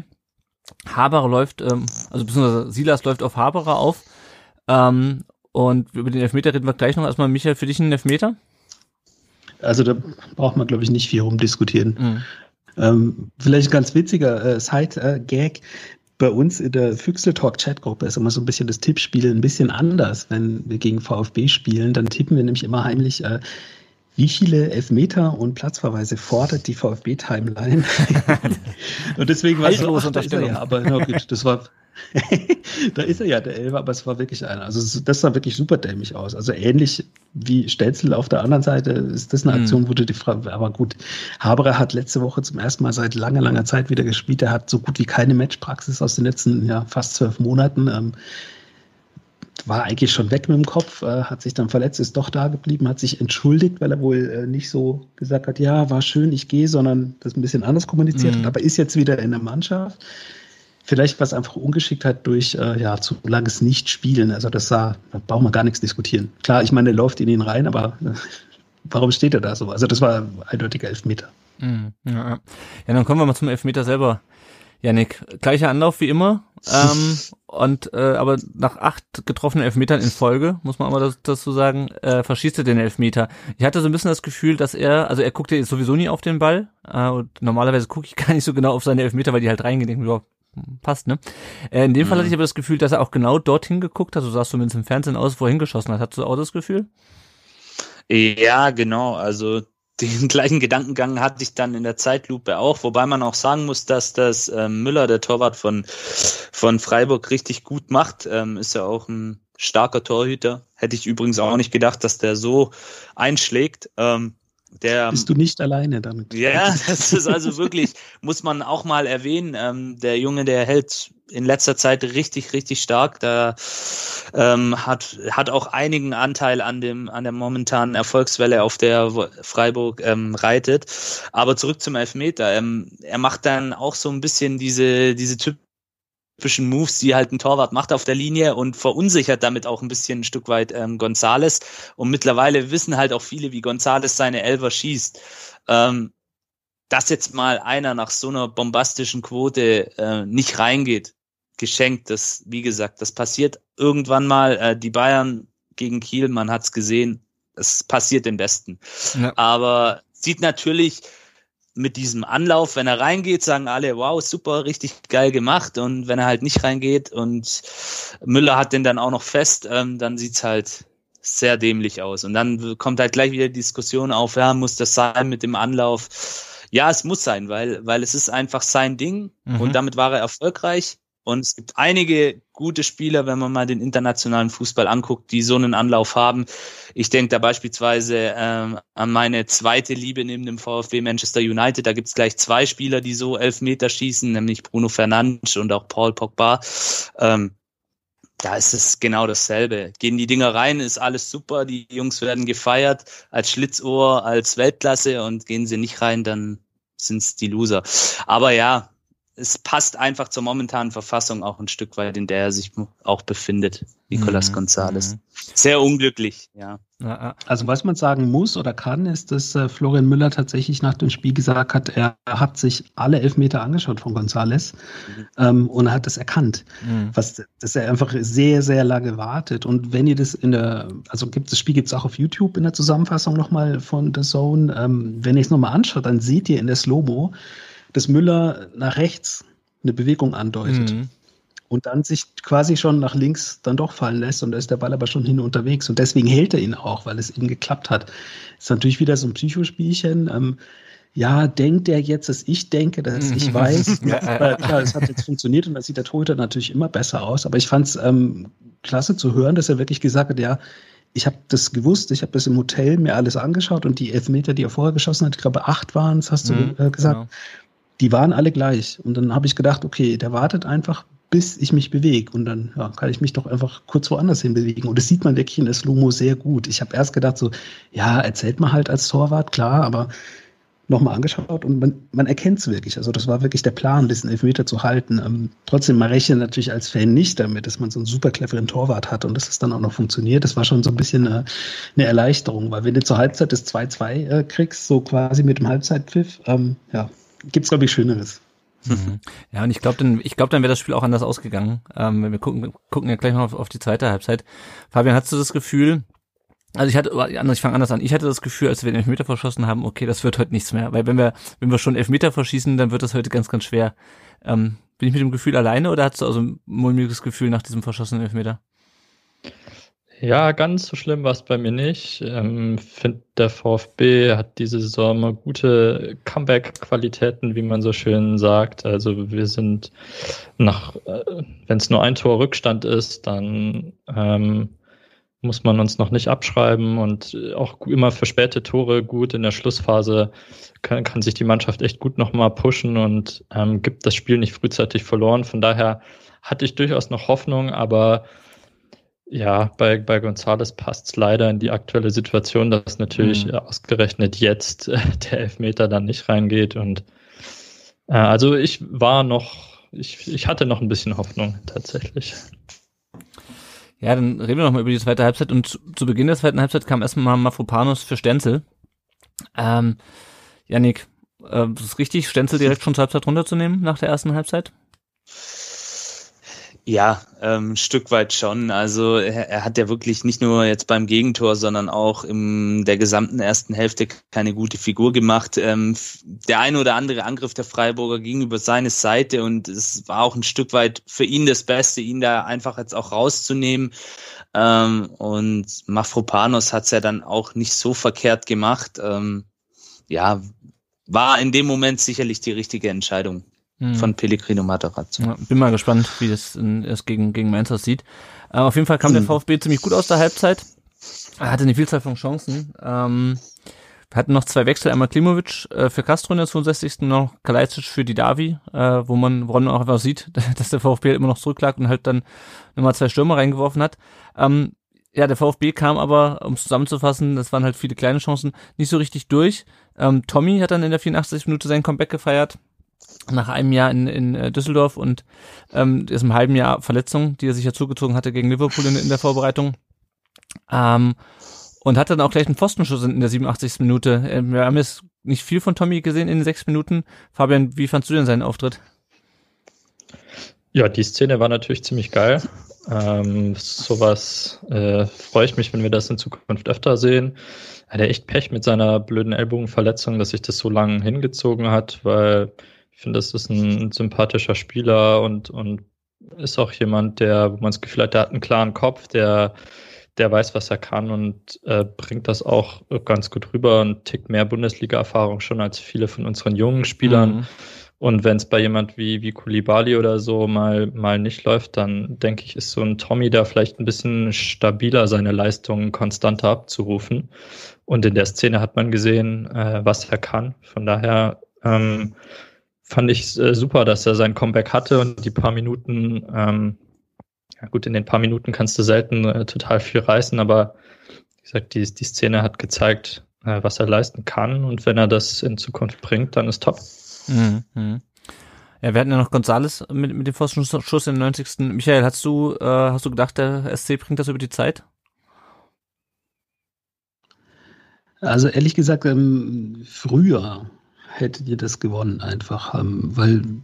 ich hab's es gibt einfach so Spieler, die treffen immer gegen den SC und da hattet ihr über lange, lange Zeit hattet ihr mehrere davon. Äh, Harnik ist da, sei da genannt, Gomez, mhm. die sind mhm. aber alle nicht mehr da, deswegen äh, war ich relativ entspannt, wäre auch übertrieben, aber ähm, Nee, Spaß beiseite. Man kann definitiv sehen an der Statistik des Spiels, dass ähm, wir einfach Schweineglück hatten. Es ist aber auch okay, weil das hatten wir lange, lange Zeit nicht in der Saison. Ähm, wenn man sieht, der Spieler, der Freiburger mit den meisten Ballkontakten war Florian Müller, der Torwart. Mhm. Ähm, zweimal Pfosten getroffen, dann er hat ein paar Mal wirklich auch überragend gehalten, hat den Elfmeter gehalten. Ähm, da hört man ja schon, ah, Chance VfB, Chance VfB, Chance. Jeder Pfostenschuss, jeder gehaltene Ball ist ja ein Torschuss. Ähm, Binsenweisheit des Tages. Das heißt, die war eigentlich am Drücker. Also die zweite Hälfte, die war eher so hoffentlich Reiz äh, bis zum Ende. Gerade auch, äh, wenn man sich jetzt äh, an das Hinspiel noch erinnert, da war es ja auch so, da führst du 3-0 in Stuttgart und denkst, was ist denn jetzt los? Ist, äh, ja, ist ja quasi schon vorweihnachtlich, die Vorfreude und man denkt, ja geil, und dann kommt ihr da noch an. Ähm, war eher so ein bisschen gezitter. Und man muss ganz ehrlich sagen, äh, auch als Freiburg-Fan, auch mit der Freiburg-Brille, das war jetzt nicht so, dass da die, die bessere Mannschaft gewonnen hat. Vielleicht die bisschen cleverere, die dann, ja, den Moment äh, erwischt hat, wo man vielleicht gesagt hat, okay, jetzt wird äh, sauber zu Ende verteidigt und äh, auf jeden Fall die glücklichere Mannschaft hat gewonnen. Hm, hm. Gut, ich meine, wir hatten ja jetzt gegen ähm, im Pokal, auch wenn Freiburg dann nicht so viele Chancen hatte, hinten raus, glaube ich, war es ja auch so eine so eine Zitterpartie dann, die dann halt gut für uns mhm. ausging, zum Glück. Äh, also ich meine. Ja, drei, drei super enge Spiele eigentlich. Also das ist ja auch, ähm, sagt ja auch was, dass es nicht so ist, dass die Mannschaften da Lichtjahre voneinander entfernt wären. Äh, ja, ist halt zweimal gut gegangen, einmal im Pokal. Im Pokal gegen Stuttgart geht's ja nie gut. Äh, ist halt einmal schlecht ausgegangen für uns. Ja, ja, wir haben noch ein paar äh, Kommentare auf äh, Twitter und, und Facebook äh, bekommen. Auf Twitter findet uns natürlich unter rund um den Brustring und bei Facebook einfach auch nach rund um den Brustring suchen. Der Marco hat geschrieben, seit, seit gegen Dortmund hat fünf Punkte geholt. Ähm, also wir haben seit dem Dortmund-Spiel fünf Punkte geholt, seit dem Sieg. In diesem Spiel, das wird noch eine harte Saison. Äh, da kommen wir gleich noch drauf, denke ich mal, auf, den, auf, den, auf die aktuelle Lage und auch wie äh, unsere Stimmungslage jetzt. Der Sven Vollmering hat geschrieben, eher Pech, war mehr drin, schade, nun gegen Mainz den Heimsieg holen. Der Dick von Bommel schreibt Bonjour, Krise. Der Michael Hecker ähm, schreibt, äh, was mir in den letzten beiden Partien gefehlt hat, ist die Spielfreude der Mannschaft. Daran arbeiten, dann kommt das wieder gut. Und bitte nicht nach unten schauen, oben ist der Weg, den wir gehen wollen. Ähm, Janik, hast du das Gefühl, der Mannschaft fehlt die Spielfreude? Mm, ein Stück weit ja, ähm, aber sie haben es ja also man kann ihnen ja jetzt nicht vorwerfen, dass sie es nicht versucht hätten, nach vorne zu spielen. Ähm, sie, sie waren bemüht. Sie hatten auch in der einen, einen oder anderen Situation Pech. Ähm, individuelle Fehler waren, glaube ich, letztendlich das Ausschlaggebende. Gerade eben hinten in der Defensive sich da auch zwei, dreimal überspielen lassen, ähm, was dann eben auch zwangsläufig in der Bundesliga zu Toren führt.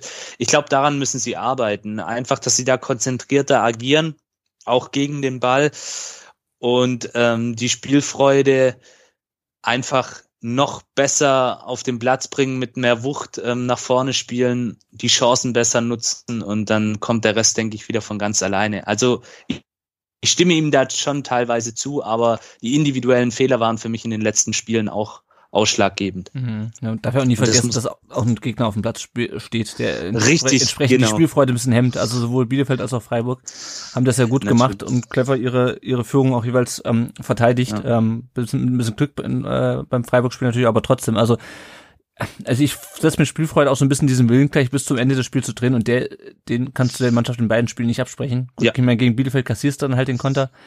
Ähm, und dann ist es so mit dem, mit dem 3-0, aber trotzdem. Äh, und dann ist es auch egal, ob du noch ein Tor schießt oder nicht. Äh, das war ja auch der, der, hö- die höchste Niederlage bisher in dieser Saison.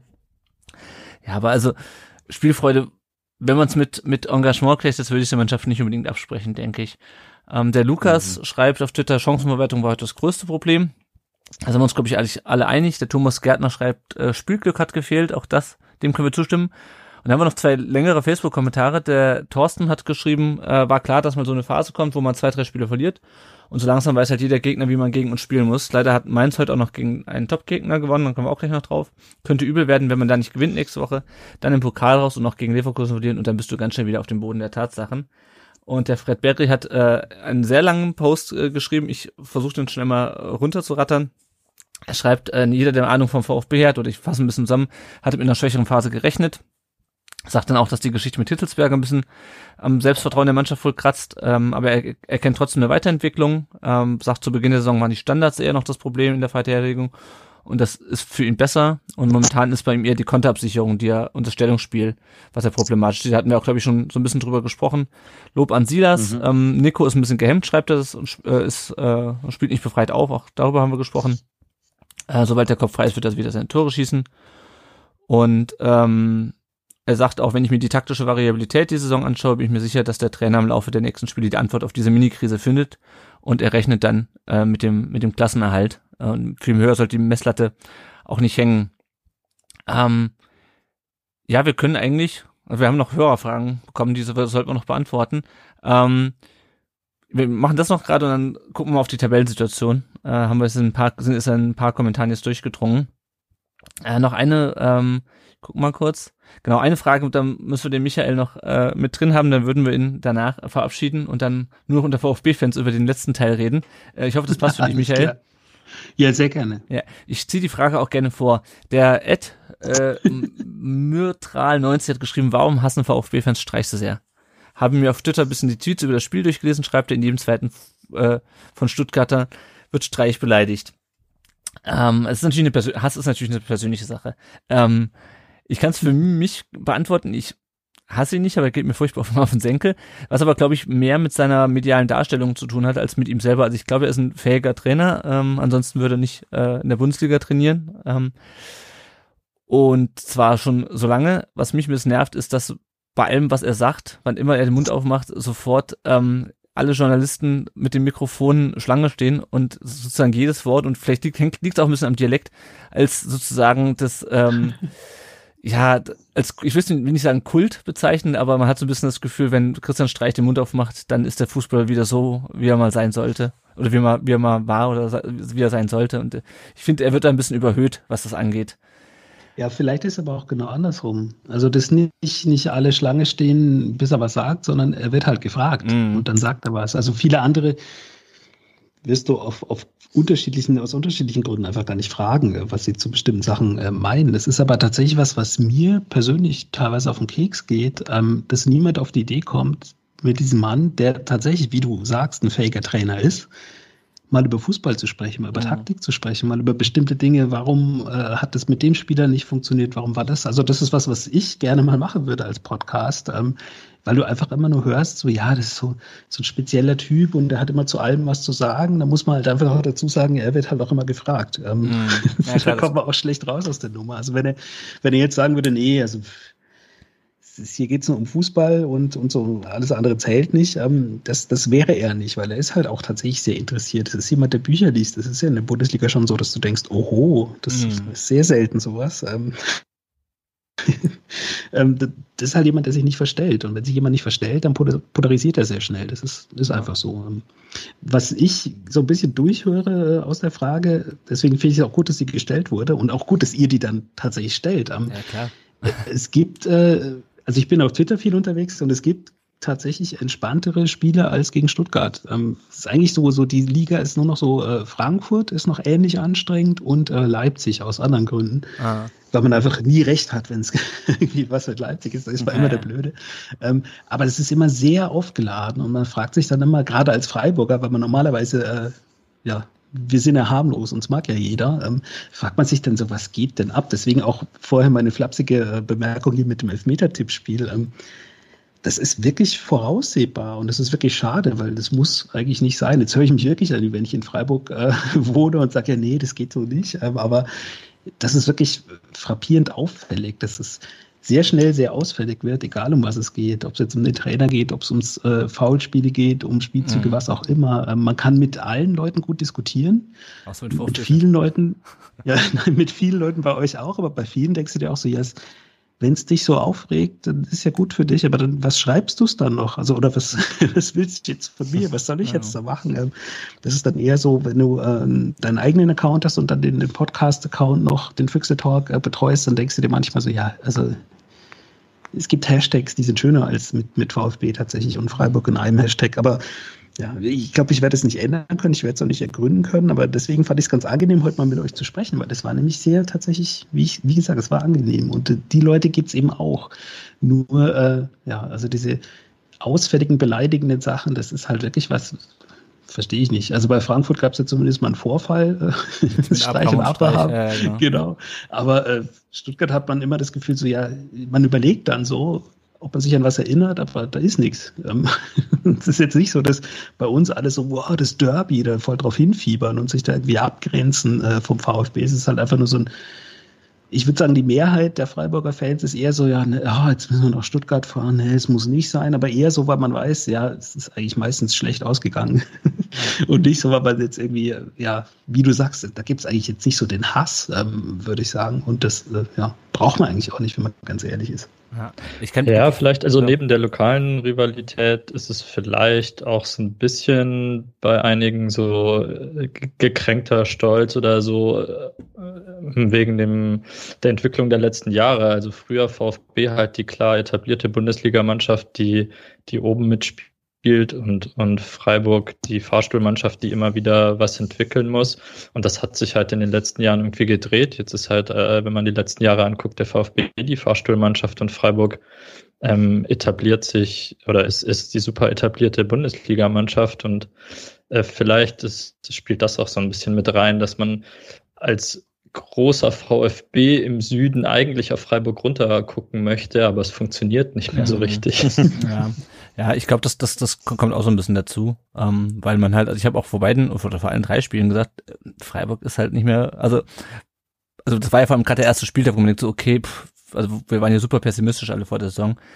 Ähm, und ja, Freiburg ist halt einfach nicht mehr der Verein, wo man sagt, da müssen wir jetzt eigentlich 4-1 gewinnen. Ja, waren sie vielleicht nie, aber zumindest früher hat man dann doch eher mal mit drei Punkten gegen Freiburg gerechnet und diese Saison muss einfach sagen, das ist eine Mannschaft, ähm, an der wir uns tabellarisch orientieren müssen, weil die eigentlich eine gute Saison spielen und im, äh, Mittelfeld spielen, äh, stehen. Es steht ja, glaube ich, auch drei Punkte vor uns. Oder, oder, oder sogar noch mehr. Ähm, ja, und das ist, glaube ich, da hat so ein bisschen so eine Rollenverschiebung stattgefunden. Und da kommt natürlich ähm, auch hinzu, dass man schon so ein bisschen ähm, sich ärgert, dass es da so verhältnismäßig ruhig ist ähm, in, in Freiburg, weil, ähm, also Neid finde ich immer so ein bisschen übertrieben, weil, also ich glaube, man hat als VfB-Fan grundsätzlich historisch gesehen genug, worauf man stolz sein kann, wenn man darauf stolz sein will. Ähm, aber ja, so ein bisschen dieses, ähm, dieses Hin und Her, was beim VfB in den letzten zehn Jahren war, das ist, das gibt's halt in Freiburg nicht. Und ähm, ja, keine Ahnung. Also früher fand ich Freiburg auch nerviger. Mittlerweile ich keine Ahnung. es ist schwierig zu sagen. Ich komme ja nicht mehr aus Also Stuttgart. vielleicht ein Tipp, vielleicht ein kleiner Tipp, wenn, wenn es so ein bisschen äh, entspannter sein soll. Ähm, wir haben seit über einem Jahr haben wir keinen Präsidenten mehr. Ach, deswegen, das, das verstehe ich ja deine Nachricht von vorhin, ja. Genau. Das kann man, kann man vielleicht so als kleinen Tipp, wenn man so ein bisschen Ruhe. Nee, aber Spaß beiseite. Also das war tatsächlich ein bisschen erhellend jetzt gerade. Kann ich mir alles so, äh, so ein bisschen vorstellen. Aber wie gesagt, grundsätzlich ist es alles nur Sport. Oder kann man sich vielleicht ein bisschen, ein bisschen zügeln? Ja, ja, ja. Aber gut, ich bin jetzt auch kein Lehrer oder keine Ahnung kein, kein moralischer Mensch, äh, doch schon, aber ich bin jetzt nicht derjenige, der mit dem Zeigefinger durch die Gegend äh, läuft. Nur das war wirklich was, was mir mehrfach schon aufgefallen ist die letzten Jahre. Und das war dann jedes Mal so, dass ich gedacht habe, ach ja, stimmt, das war letztes Jahr genauso.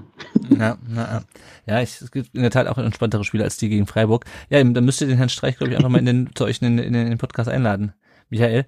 Ähm, ja, können wir mal versuchen. Ich glaube, das wird nichts, weil die Pressestelle, das ist so ein schwarzes Loch, wenn man da als Podcaster reinschreibt. kommt da nicht so viel zurück. Ja, da seid ihr, glaube ich, nicht die Einzigen. genau. Ja, na, gut, dann ähm, würde ich dich an der Stelle verabschieden. Wenn es okay für dich ist, ja, Michael. Gerne. Dann danke, ja. dass du da warst. Äh, folgt ihm, äh, ja, Michael, wenn ihr euch für den SC ähm, interessiert unter Fußball hört den Füchse Talk und wenn ich am Verabschieden bin, äh, abonniert natürlich auch gerne die Freunde oder liest sie. Da ist in dieser Ausgabe ein äh, Interview mit Pellegrino Matarazzo drin, in der, in der letzten Ausgabe. Auf jeden Fall lesen und wenn ihr da noch die Ausgabe davor holt, dann ist nämlich noch ein Grifo-Interview drin. Also haben wir alle abgedeckt. Genau. Ja, stimmt, stimmt. Das habe ich gelesen und äh, dann mir nochmal die Szene vor dem im Pokalspiel vor Augen geführt. genau. Okay. Alles klar. Vielen Dank. Danke, dass du dabei warst. Bis dann. Ciao. Jo. Ciao. Ciao. So, Jungs, jetzt sind wir äh, nur noch äh, im Brustring unterwegs hier. Ähm, wir gucken nochmal auf die anderen beiden Fragen. Äh, die haben wir im Grunde schon beantwortet. Der André hat gefragt, warum sah unser Spiel gegen Bielefeld so arg schwach aus? Waren es wirklich die Ausfälle oder war Bielefeld besser auf uns eingestellt? Ich glaube beides, oder? Ja, ist ja immer eine Mischung aus eigener Leistung und Gegnerleistung. Ähm, ein bisschen hat es mich schon überrascht, dass wir gegen diese Blass aussehen, weil ich denke, es war eigentlich vorhersehbar, was von Bielefeld kommt. Hatte äh, Philipp ja vorher schon geschildert, dass Bielefeld erstmal tief steht, lange Bälle auf Klos, der ist stark im, im Luftkampf, leitet die Bälle weiter auf, auf seine Kollegen vorne. Damit war zu rechnen, dass uns das so zu, zu schaffen macht, erinnert dann so ein bisschen an letzte Saison. Ähm, ja, bei, beides, sowohl die Ausfälle, generell unsere Leistung und Bielefelds Leistung und die, die Effektivität dann in den Chancen. Ja, ja ich finde, hat, viele so ein bisschen an letzte Saison erinnert. Ähm, und die zweite Frage, da geht es um Mafropanus. Warum der Ed Seba 1893 fragt, wieso glaubt ihr, spielt Mafropanus nicht mehr? Stentel fand ich in allen drei Spielen. Es ist nicht, wer das dritte noch war, wahrscheinlich das, das Spiel davor dann noch. Äh, als Unsicherheitsfaktor und deutlich schwächer als Anton und Kempf. Ich denke mal über ähm, über Stentel haben wir schon gesprochen, Mafropanus bin ich mal gespannt, der war ja lange auch verletzt. Ähm, Yannick, meinst du, der steht denn gegen Mainz und damit können wir auch die Übergang mal schaffen, glaube ich, zum, zur aktuellen Lage. Meinst du, steht gegen Mainz in der Startelf? Ich könnte es mir gut vorstellen, ähm, weil er auch eine gewisse Körperlichkeit mitbringt, die du sicherlich gegen einen Gegner wie Mainz auch brauchst. Ähm, zur Frage, ich, ich glaube einfach, ähm, dass er mit Stenzel so ein bisschen den offensiveren Ansatz ähm, verfolgt hat, weil Mafropanos jetzt natürlich ähm, da in dem Bereich etwas weniger unterwegs ist wie vielleicht ein Stenzel. Ähm, und das eben vielleicht auch besser in dieses Spielsystem passt, was er präferiert. Aber ja, ich kann ihn mir durchaus jetzt in den nächsten Spielen vorstellen und hoffe es auch, dass Stenzel mal so zwei, drei Spiele Pause bekommt, um da auch seine eigene Leistung vielleicht nochmal zu reflektieren mhm. und dann besser zurückzukommen. Ja, ich würde auch mit Mafropanos im nächsten Spiel tatsächlich rechnen. Er hatte ja auch eine Zeit lang gespielt und dann waren es, glaube ich, so ein bisschen die Spiele, ich weiß gerade nicht mehr ganz genau welche, wo er dann irgendwie recht schnell gelbe Karten bekommen hat und auch so kurz vorm Gelb-Rot stand, wo dann Stenzel wieder reinkam mhm. und er da so seinen Platz verloren hat und dann noch so ein bisschen die leichte Verletzung. Aber ich denke, wenn er, wenn er fit ist, würde ich aktuell Mafropanos auch, auch Stenzel vorziehen. Er ist, glaube ich, auch deutlich schneller. Also Stenzel haben wir auch zuletzt mal wieder gesehen, ein bisschen langsam in der einen oder anderen Situation. Ich glaube, dass diese Situation würde Mafropanos auch besser lösen. Ich, ich rechne fest mit ihm eigentlich. Ja. Und er hat auch ein besseres Stellungsspiel, finde ich. Also er macht viel über sein Stellungsspiel auch wett, Mafropanos. Ja. Ja, dann kommen wir doch jetzt mal auf die aktuelle Lage nach dem 18. Spieltag zu sprechen. Der VfB hat immer noch 22 Punkte, genauso viel wie nach unserer letzten, äh, oder bei unserer letzten Folge ist immer noch Zehnter. Er hat immer noch sieben Punkte, immer einen äh, Vorsprung vom Relegationsplatz. Da muss man sich leider bei Hoffenheim bedanken, also zum Glück, aber wie auch immer, auf jeden Fall sieben Punkte vom Relegationsplatz. Äh, und wir haben, ähm, also wir haben auf jeden Fall eine Ergebnis-Mini-Krise, so muss man glaube ich sagen, wenn man zwei Spiele in Folge verloren hat. Äh, wir haben bei Instagram zwei Fragen auch zum Thema bekommen. Der Ed Tim NHR ähm, fragt, bricht der VfB wieder ein? Ist die Erfolgsspur wieder vorbei? Und der Jules86 fragt, äh, gerät die Mannschaft bei einer Niederlage am Freitag in, eine, in eine Abwärtsspirale. Janik, wie siehst du es? Mainz hat ja jetzt gegen, ähm, wird auch schon angesprochen, gegen äh, Leipzig gewonnen, 3 mhm. 2, ganz überraschend. Am Wochenende ähm, haben einen neuen Trainer, der es auch, auch das erste Spiel damit gewonnen hat. Erstens, was glaubst du, wie das Spiel ausgeht? Und zweitens, meinst du, eine Niederlage ähm, treibt uns dann endgültig in die, in die Sinnkrise? Also ich glaube fest daran, dass wir den ersten Heimsieg holen werden. Ähm, auch wenn die Mainzer jetzt mit einer sehr breiten Brust anreißen werden und die müssen auch punkten, weil die stehen noch etwas schlechter da in der Tabelle ähm, und die müssen jetzt wirklich, für die ist jedes Spiel jetzt quasi ein Endspiel in Anführungsstrichen. Mhm. Aber ich glaube trotzdem, ähm, dass wir mit unserer äh, taktischen Auslegung, mit unserem Spiel ähm, doch die Mainzer schlagen können und auch die ersten Punkte, die ersten drei Punkte zu Hause holen können in dieser Saison. Ähm, sollten wir das Spiel nicht gewinnen beziehungsweise verlieren, ja, dann ist es natürlich, dann manifestiert sich das Wort Krise, glaub immer mehr bei uns. Und dann muss man natürlich auch anfangen, ähm, die Dinge noch mehr und noch schärfer zu hinterfragen, weil dann muss man wirklich auch aufpassen. Dann sind wir noch nicht abgestiegen, um Gottes Willen. Da gibt's auch noch einige, die da, denke ich, ähm, noch etwas schlechter unterwegs sind wie wir. Also Schalke, Mainz, Köln.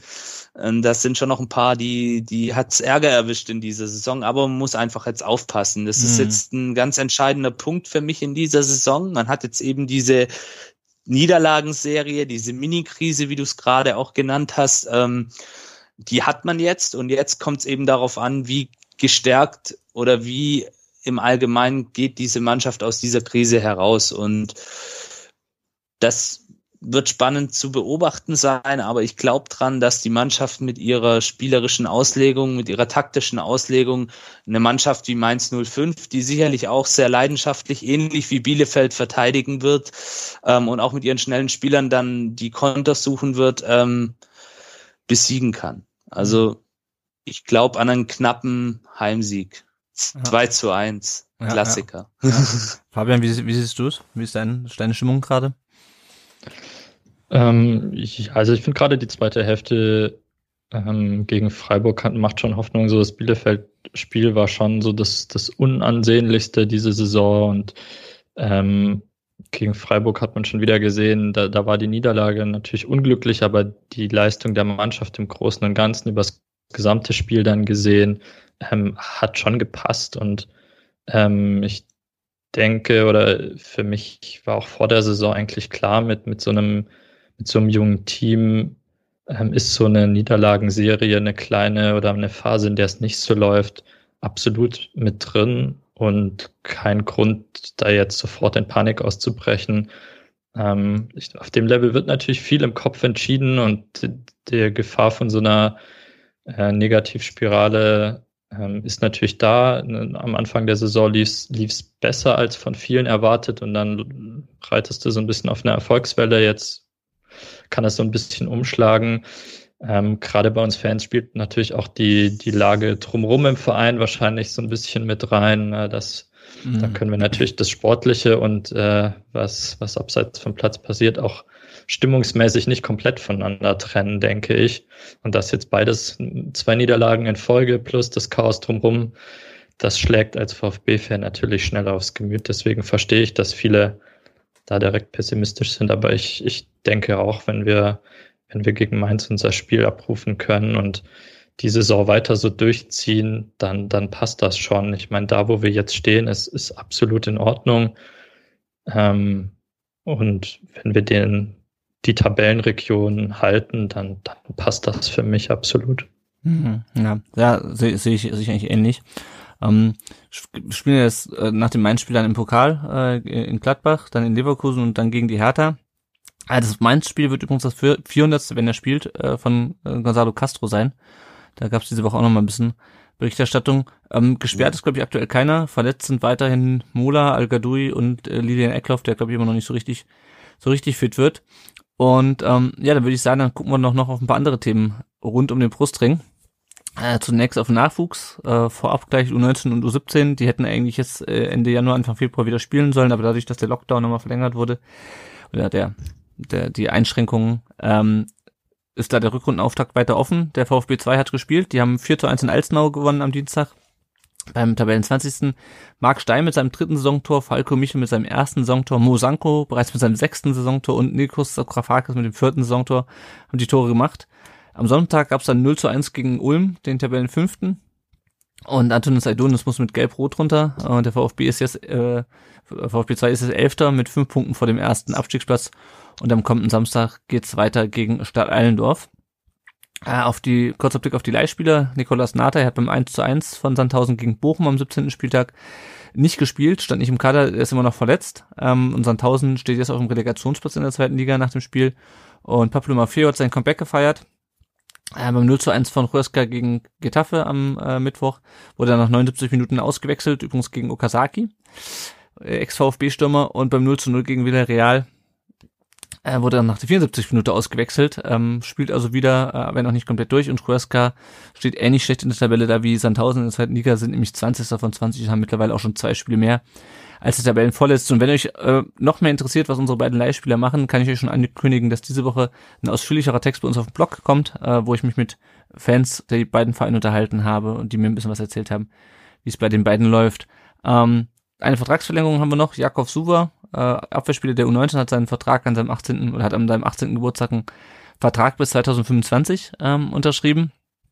Der äh, Ed Caliber 1893 hat uns noch gefragt, auf welche Position muss Misslandtat in der Transferpause, äh, Transferphase nachbessern. Janik, ganz kurz, siehst du eine Position, wo ähm, er sich jetzt noch diese Woche betätigen sollte? Also ehrlich gesagt habe ich mir darüber jetzt noch gar keine Gedanken gemacht, weil es ja auch von Anfang an von seiner Seite aus hieß, dass nichts mehr in der Richtung eigentlich passieren wird. Aber wir kennen alle das Geschäft. Ähm, es sind ja aktuell auch so zwei, drei Namen im Gespräch, ähm, unter anderem auch ein Stürmer aus Frankreich, ich weiß gerade seinen Namen nicht. Phaeton. Ähm, der als Phaeton. Oder Phaeton oder sowas, keine Ahnung. Phaeton, Phaeton, ja. ähm, der ja als sehr talentiert gilt. Ähm, oder auch Balogun von Arsenal, der Name mhm. schwirrt ja auch immer wieder so rum. Das sind ja auch alles so Spieler, die gut in, in das ähm, Portfolio von Sven Mislintat auch passen. Ähm, und er hat uns ja das in der Vergangenheit das ein oder andere Mal auch überrascht. Von daher würde ich jetzt mal kategorisch zu 1000 Prozent nichts ausschließen. Wenn ich mir was wünschen könnte, ähm, wäre es sicherlich vielleicht ein Rechtsverteidiger. Mhm, das wäre es auch mal. Vielleicht ein Zehner.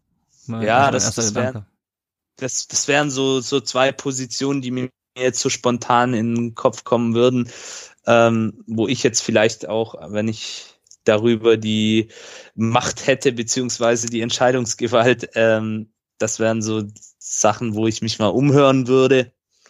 Aber lassen wir uns überraschen. Vielleicht kommt ja auch einer der beiden genannten Spieler. Ähm, wie gesagt, die würden auch gut in das Schema von Sven Mislintat passen. Mhm. Ja, und dann ähm, wollen wir uns natürlich noch dem, müssen uns natürlich noch kurz dem großen Thema widmen, was wir eben auch schon gerade angesprochen haben. Thema Hitzelsberger, Thema Vogt, Thema Präsidentschaftswahlkampf. Es gab eine Presserunde mit Thomas Hitzelsberger vergangenen Sonntag, wo er kurz zusammengefasst äh, sich gegen den Begriff Spalter gewehrt hat. Ähm, er hat gesagt, diese Sperrung der Konten der beiden äh, Mitarbeiter, die ähm, beurlaubt worden sei, ähm, aus arbeitsrechtlichen Gründen nicht möglich gewesen. Das war ja etwas, was ich glaube, der Marco Schumacher in der, in der Stuttgarter Zeitung Stuttgarter Nachrichten ähm, nochmal veröffentlicht hatte. Genau, das stand, ähm, das war aus dem aus dem äh, Zwischenbericht von Esekon. Genau, äh, man will den Abschlussbericht von Esekon abwarten und hat dann noch ein Video-Statement veröffentlicht, ein zweiminütiges äh, auf seinem frisch gegründeten YouTube-Kanal. Ähm, die STZ hat noch gemeldet, dass es ähm, zwei Gespräche zwischen Vogt und Hittelsberger gab, ähm, wo wohl auch bei einem zumindestens ähm, es in Richtung Kompromiss ging, dann aber ein langjähriges Aufsichtsratmitglied ähm, das Ganze torpediert hat. Die Ultras fordern, fordern die Verschiebung der Mitgliederversammlung und die Frage ist jetzt, wie geht's weiter? Hittelsberger wird sich zeitnah zu seiner Kandidatur äußern. Äh, Anfang Februar soll der Abschlussbericht von Esekon kommen und dann ähm, müsste eigentlich auch spätestens am 11. Februar die Einladung zur Mitgliederversammlung rausgehen. Ähm, wir haben jetzt nicht mehr die Zeit, glaube ich, um alles en Detail zu besprechen. Fabian, wie ist so deine aktuelle Stimmung bei dem ganzen Thema? Ein, ein tiefer Seufzer, ähm, nachdem es sportlich diese Saison so gut lief, äh, kommt der Chaosverein doch wieder durch. Ähm, ja, nach wie vor fällt es mir schwer nachzuvollziehen, warum Hitzelsberger zu dieser Attacke gegen Vogt ausgeholt hat. Und auch die, die aktuellsten Entwicklungen stimmen mich da nicht unbedingt zuversichtlich. Es, es scheint so, dass äh, Hitzelsberger weiter an seinem Plan festhält. Ähm, klingt jetzt nicht so, als ob er da zeitnah von seiner Kandidatur absehen würde. Ähm, und ja, ich kann da den, den Ultras nur zustimmen. Das wird zeitlich jetzt alles total eng. Der, der Abschlussbericht von Esekon, der, der muss jetzt mal auf den Tisch, damit man in dieser, in dieser Angelegenheit Klarheit bekommt. Viele, viele Sachen, die Hitzberger gesagt hat, waren recht vage. Und wir brauchen jetzt mal ein paar Fakten, um, um dann eben auch entscheiden, dass dann auch Entscheidungen getroffen werden können. Und wenn da diese Verstöße klar belegt werden können, dann wird das auch personelle Konsequenzen haben müssen, denke mhm. ich, im Verein. Und das muss alles in Ruhe abgewickelt werden, bevor man zur Mitgliederversammlung lädt, denke, sehe ich auch so. Mhm. Janik, wie, wie, wie siehst du das Ganze? Ja, ähnlich. Also ich, ich kann's, kann's nicht mehr hören, ähm, mhm, was, was da los ist und, ähm, und ja, wir haben es in den letzten Sendungen sehr reichhaltig diskutiert und sehr intensiv, emotional diskutiert. Meiner Meinung nach, ähm, ich sehe es ähnlich, muss die MV eigentlich auch verschoben werden, bis wirklich dieser ganze Sachverhalt rigoros aufgedeckt ist. Aber wenn man dann schon wieder hört, dass irgendwelche langjährige Mitglieder im Aufsichtsrat das ganze, äh, die ganzen, ich nenne es jetzt mal Friedensverhandlungen auch torpedieren, ähm, dann sieht man einfach, dass dieser alte Klüngel, der in diesem Verein noch herrscht, ähm, zum, nicht zum Wohle des Vereins dient, was eigentlich seine Hauptaufgabe wäre, sondern zum Wohle einzelner Personen. Und das ist einfach, ja, das ist einfach traurig, traurig zu sehen, diese, diese negative Entwicklung der letzten Wochen, ähm, nachdem es sportlich so gut lief und wir auch Anerkennung aus ganz Deutschland bekommen haben, dass man das jetzt alles wieder eingerissen hat.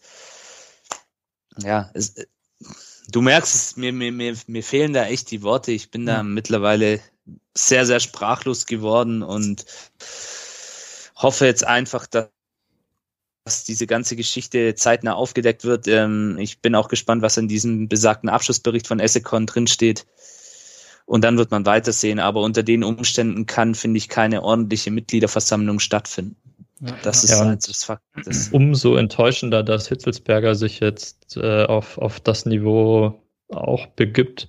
Also ich denke, wir alle hatten mit ihm die Hoffnung verknüpft und seine Arbeit. Mhm. Gut, sein, sein Aufstieg innerhalb des Vereins war schon sehr verdächtig schnell, aber trotzdem mit seinem Auftreten und so hat er eigentlich die Hoffnung verkörpert, dass, dass jemand Frisches in den Gremien ist, der, der wirklich jemand ist, der das, wie du gesagt hast, der das Wohl des VfB an erster Stelle sieht und nicht seinen persönlichen Vorteil im Gegensatz zu anderen Leuten.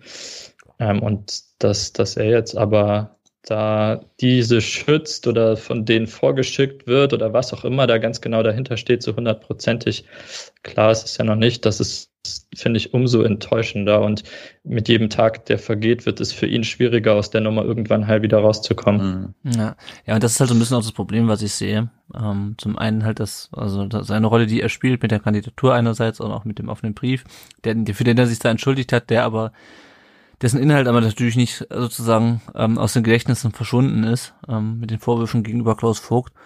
Und das Problem, was ich einfach sehe, ist, dass wir ähm, es, glaube ich, nach 2019, nach der Mitgliederversammlung versäumt haben, im Anführungsstrichen ähm, aufzuräumen in dem Verein. Das ist natürlich auch schwer als Fan zu machen, aber ähm, da wurde halt so ein bisschen so ein Mantel drüber gelegt, so, so, wir haben uns jetzt alle wieder lieb und wir versuchen jetzt die, ähm, den Riss, den äh, Wolfgang Dietrich in diesem Verein verursacht hat, wieder zu kitten. Ähm, und dann haben aber ganz viele Leute im Hintergrund weitergewerkelt, die bei der nächstbesten Gelegenheit, und die ist halt jetzt die nächste, ähm, der nächste, oder dieser Präsidentschaftswahlkampf, weil es ja jetzt auch um vier Jahre geht und nicht nur um das eine Jahr.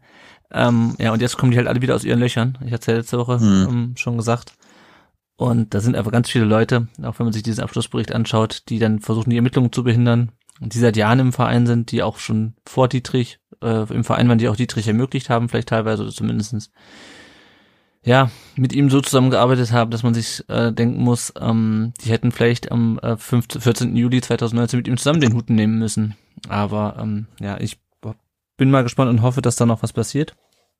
Ähm, dass es auch Konsequenzen hat einfach für Leute. Das Thema Arbeitsrecht darf man natürlich nicht außer Acht lassen. Ja, also man, es muss, ist auch klar, denke ich.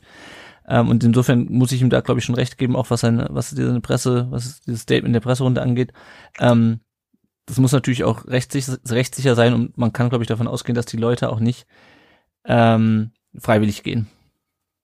Und ähm, das, äh, ne, das muss dann schon auch alles seine Richtigkeit Ja gut, haben. aber ich glaube, jetzt hat jetzt niemand gefordert, die Leute sofort fristlos vor die Tür zu nee, setzen. Aber wenn, wenn konkrete konkrete, konkrete Verdacht vorliegt und da sogar eine Agentur angeheuert wird, das zu untersuchen, dass man die Leute dann erstmal freistellt und ihre Konten einfriert, ist, glaube ich, arbeitsrechtlich vollkommen in Ordnung. Trotzdem kann ich aus seiner Sicht verstehen, dass er sich als, als Arbeitgeber vor seine Angestellten irgendwie stellt. Solange nichts bewiesen ist, okay, aber ähm, ja, es wirkt irgendwie nicht so richtig überzeugend, was er da anführt. Mhm. Das Einzige, was ich zu dem, also was mir dazu einfällt, ist, ähm, was ein Unterschied sein kann, ist, dass Ethikon halt nicht ähm, die Staatsanwaltschaft ist. Ne? Das ist halt ähm, privat, das sind halt Privatdetektive. Und ich weiß nicht, ob. Ja, das kann sein. Da also das, das weiß ich nicht. Das ist auch nur, auch nur eine Vermutung. Es kann sein, dass äh, Ermittlungen, also wenn du Gegenstand von Ermittlungen von Privatdetektiven bist, ähm, dass sich arbeitsrechtlich schwerer verargumentieren lässt, als wenn die Staatsanwaltschaft gegen dich ermittelt und du sagen musst, sagen kannst, okay, hier liegt potenziell strafrechtlich relevantes Verhalten vor, was dann auch entsprechend untersucht wird von den entsprechenden Stellen. Keine Ahnung. Also das ist auch nur was, was ich mir überlege. Keine Ahnung, ob stimmt. Ja, aber ich glaube, wir sind uns einig, dass uns das Thema langsam zum Hals raushängt. Und ähm, das eben auch schon angesprochen, also wenn man dann zwei Niederlagen in einer Woche hat, bisher haben einen, hat man so ein bisschen auch auf die Spiele hingefiebert, wenn man äh, im VfB-Kontext, äh, weil sie einen so ein bisschen von dem, von der Scheiße, man kann es nicht anders nennen, die da äh, abgeht, äh, in der Mercedesstraße äh, ablenkt. Äh, aber die letzte Woche war, glaube ich, relativ äh, tough für, für alle, ähm, sowohl was das Sportliche angeht, als auch äh, den Rest anging. Und es ist ja leider noch, noch nicht zu Ende. Jo, habt ihr noch was zu der Thematik? Nee, ich denke, wir brauchen, wir brauchen Fakten und Klarheit und dann, dann kann man da irgendwie drüber urteilen. Viel Schlammschlacht hier und da, äh, durchgesteckte Infos an Zeitungen. Also es ist halt alles noch so ein bisschen Spiel hinter den Kulissen. Ja. ja. Faktenkleid und ein Heimsieg gegen Mainz, das wäre das, was ich mir zum Wochenende Das hätte. klingt nach einem super Plan im Schleswig. Ja, ja. super. Dann gucken wir nochmal auf das Tippspiel kurz rund um den Brustring. Da führt der Flankengott mit 228 Punkten vor drei Weizen mit 219 Punkten und Dominik 1893 vor 218, äh, mit, mit 218 Punkten und Simon, der ebenfalls 218 Punkte hat. Janik, du bist wieder ein bisschen abgerutscht, ne? Ja, ja, ja. ja, ja ich bin im Abstiegskampf. Ah, ja, ja, okay. Gut. Ähm, wenn ihr uns unterstützen wollt, dann könnt ihr das zum einen auf Patreon tun, mit einer kleinen monatlichen Spende oder über PayPal. Wir haben zwei äh, neue äh, Unterstützer auf Patreon, dann nahm ich mir das natürlich, beziehungsweise einen, einen hatte ich ja schon vorgelesen. Den anderen, da habe ich mir natürlich den Namen nicht rausgeschrieben. Ähm, aber ihr kriegt auf jeden Fall noch, ihr werdet auf jeden Fall noch von uns kontaktiert. Ihr kriegt ein Starterpaket vom Erik zugeschickt. Ähm, und gleich habe ich auch noch den Namen äh, von dem Kollegen. Und ähm, Moment, kurz mal in meine Mails gucken. Der lässt 1893. Vielen Dank für deine Unterstützung an der Stelle. Und ähm, wenn ihr uns nicht in, mit finanziell unterstützen könnt oder wollt, dann könnt ihr uns auch gerne eine Rezension auf Apple Podcasts da lassen oder ganz einfach altmodisch Leuten sagen, dass es uns gibt, wie sie uns finden können, wie man Podcasts runterlädt und so weiter und so fort. Ihr findet uns natürlich auf unserem Blog auch rund um den Brustring und den Podcast gibt es bei Spotify, YouTube und generell überall, wo es Podcasts gibt. Und wenn ihr teilnehmen wollt in diesem Podcast, dann gibt es dazu zwei Möglichkeiten. Entweder ihr schickt uns eine Sprachnachricht an die 0157 511 08680. Die Nummer findet ihr auch bei uns auf der Seite auf rundumdenbrustring.de. Oder ihr macht es wieder Fabian und nehmt einfach an dem ganzen Podcast teil. Anderthalb Stunden ist mittlerweile. Äh, meldet euch einfach. Wir suchen noch für viele Rückrundenspiele Teilnehmer oder auch natürlich Teilnehmerinnen, die mit uns über den VfB reden, äh, als VfB-Fans.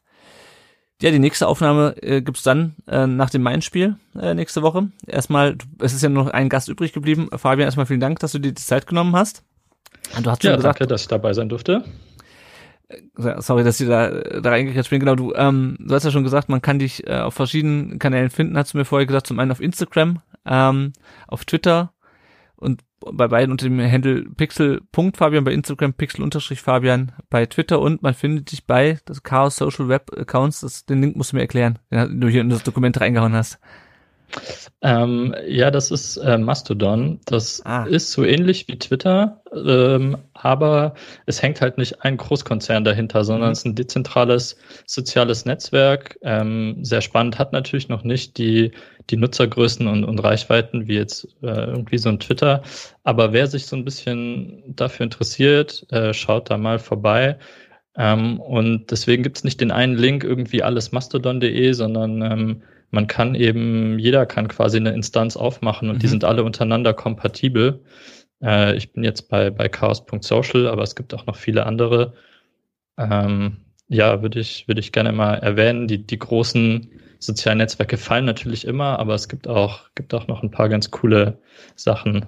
Ähm, deswegen das hier so als Empfehlung.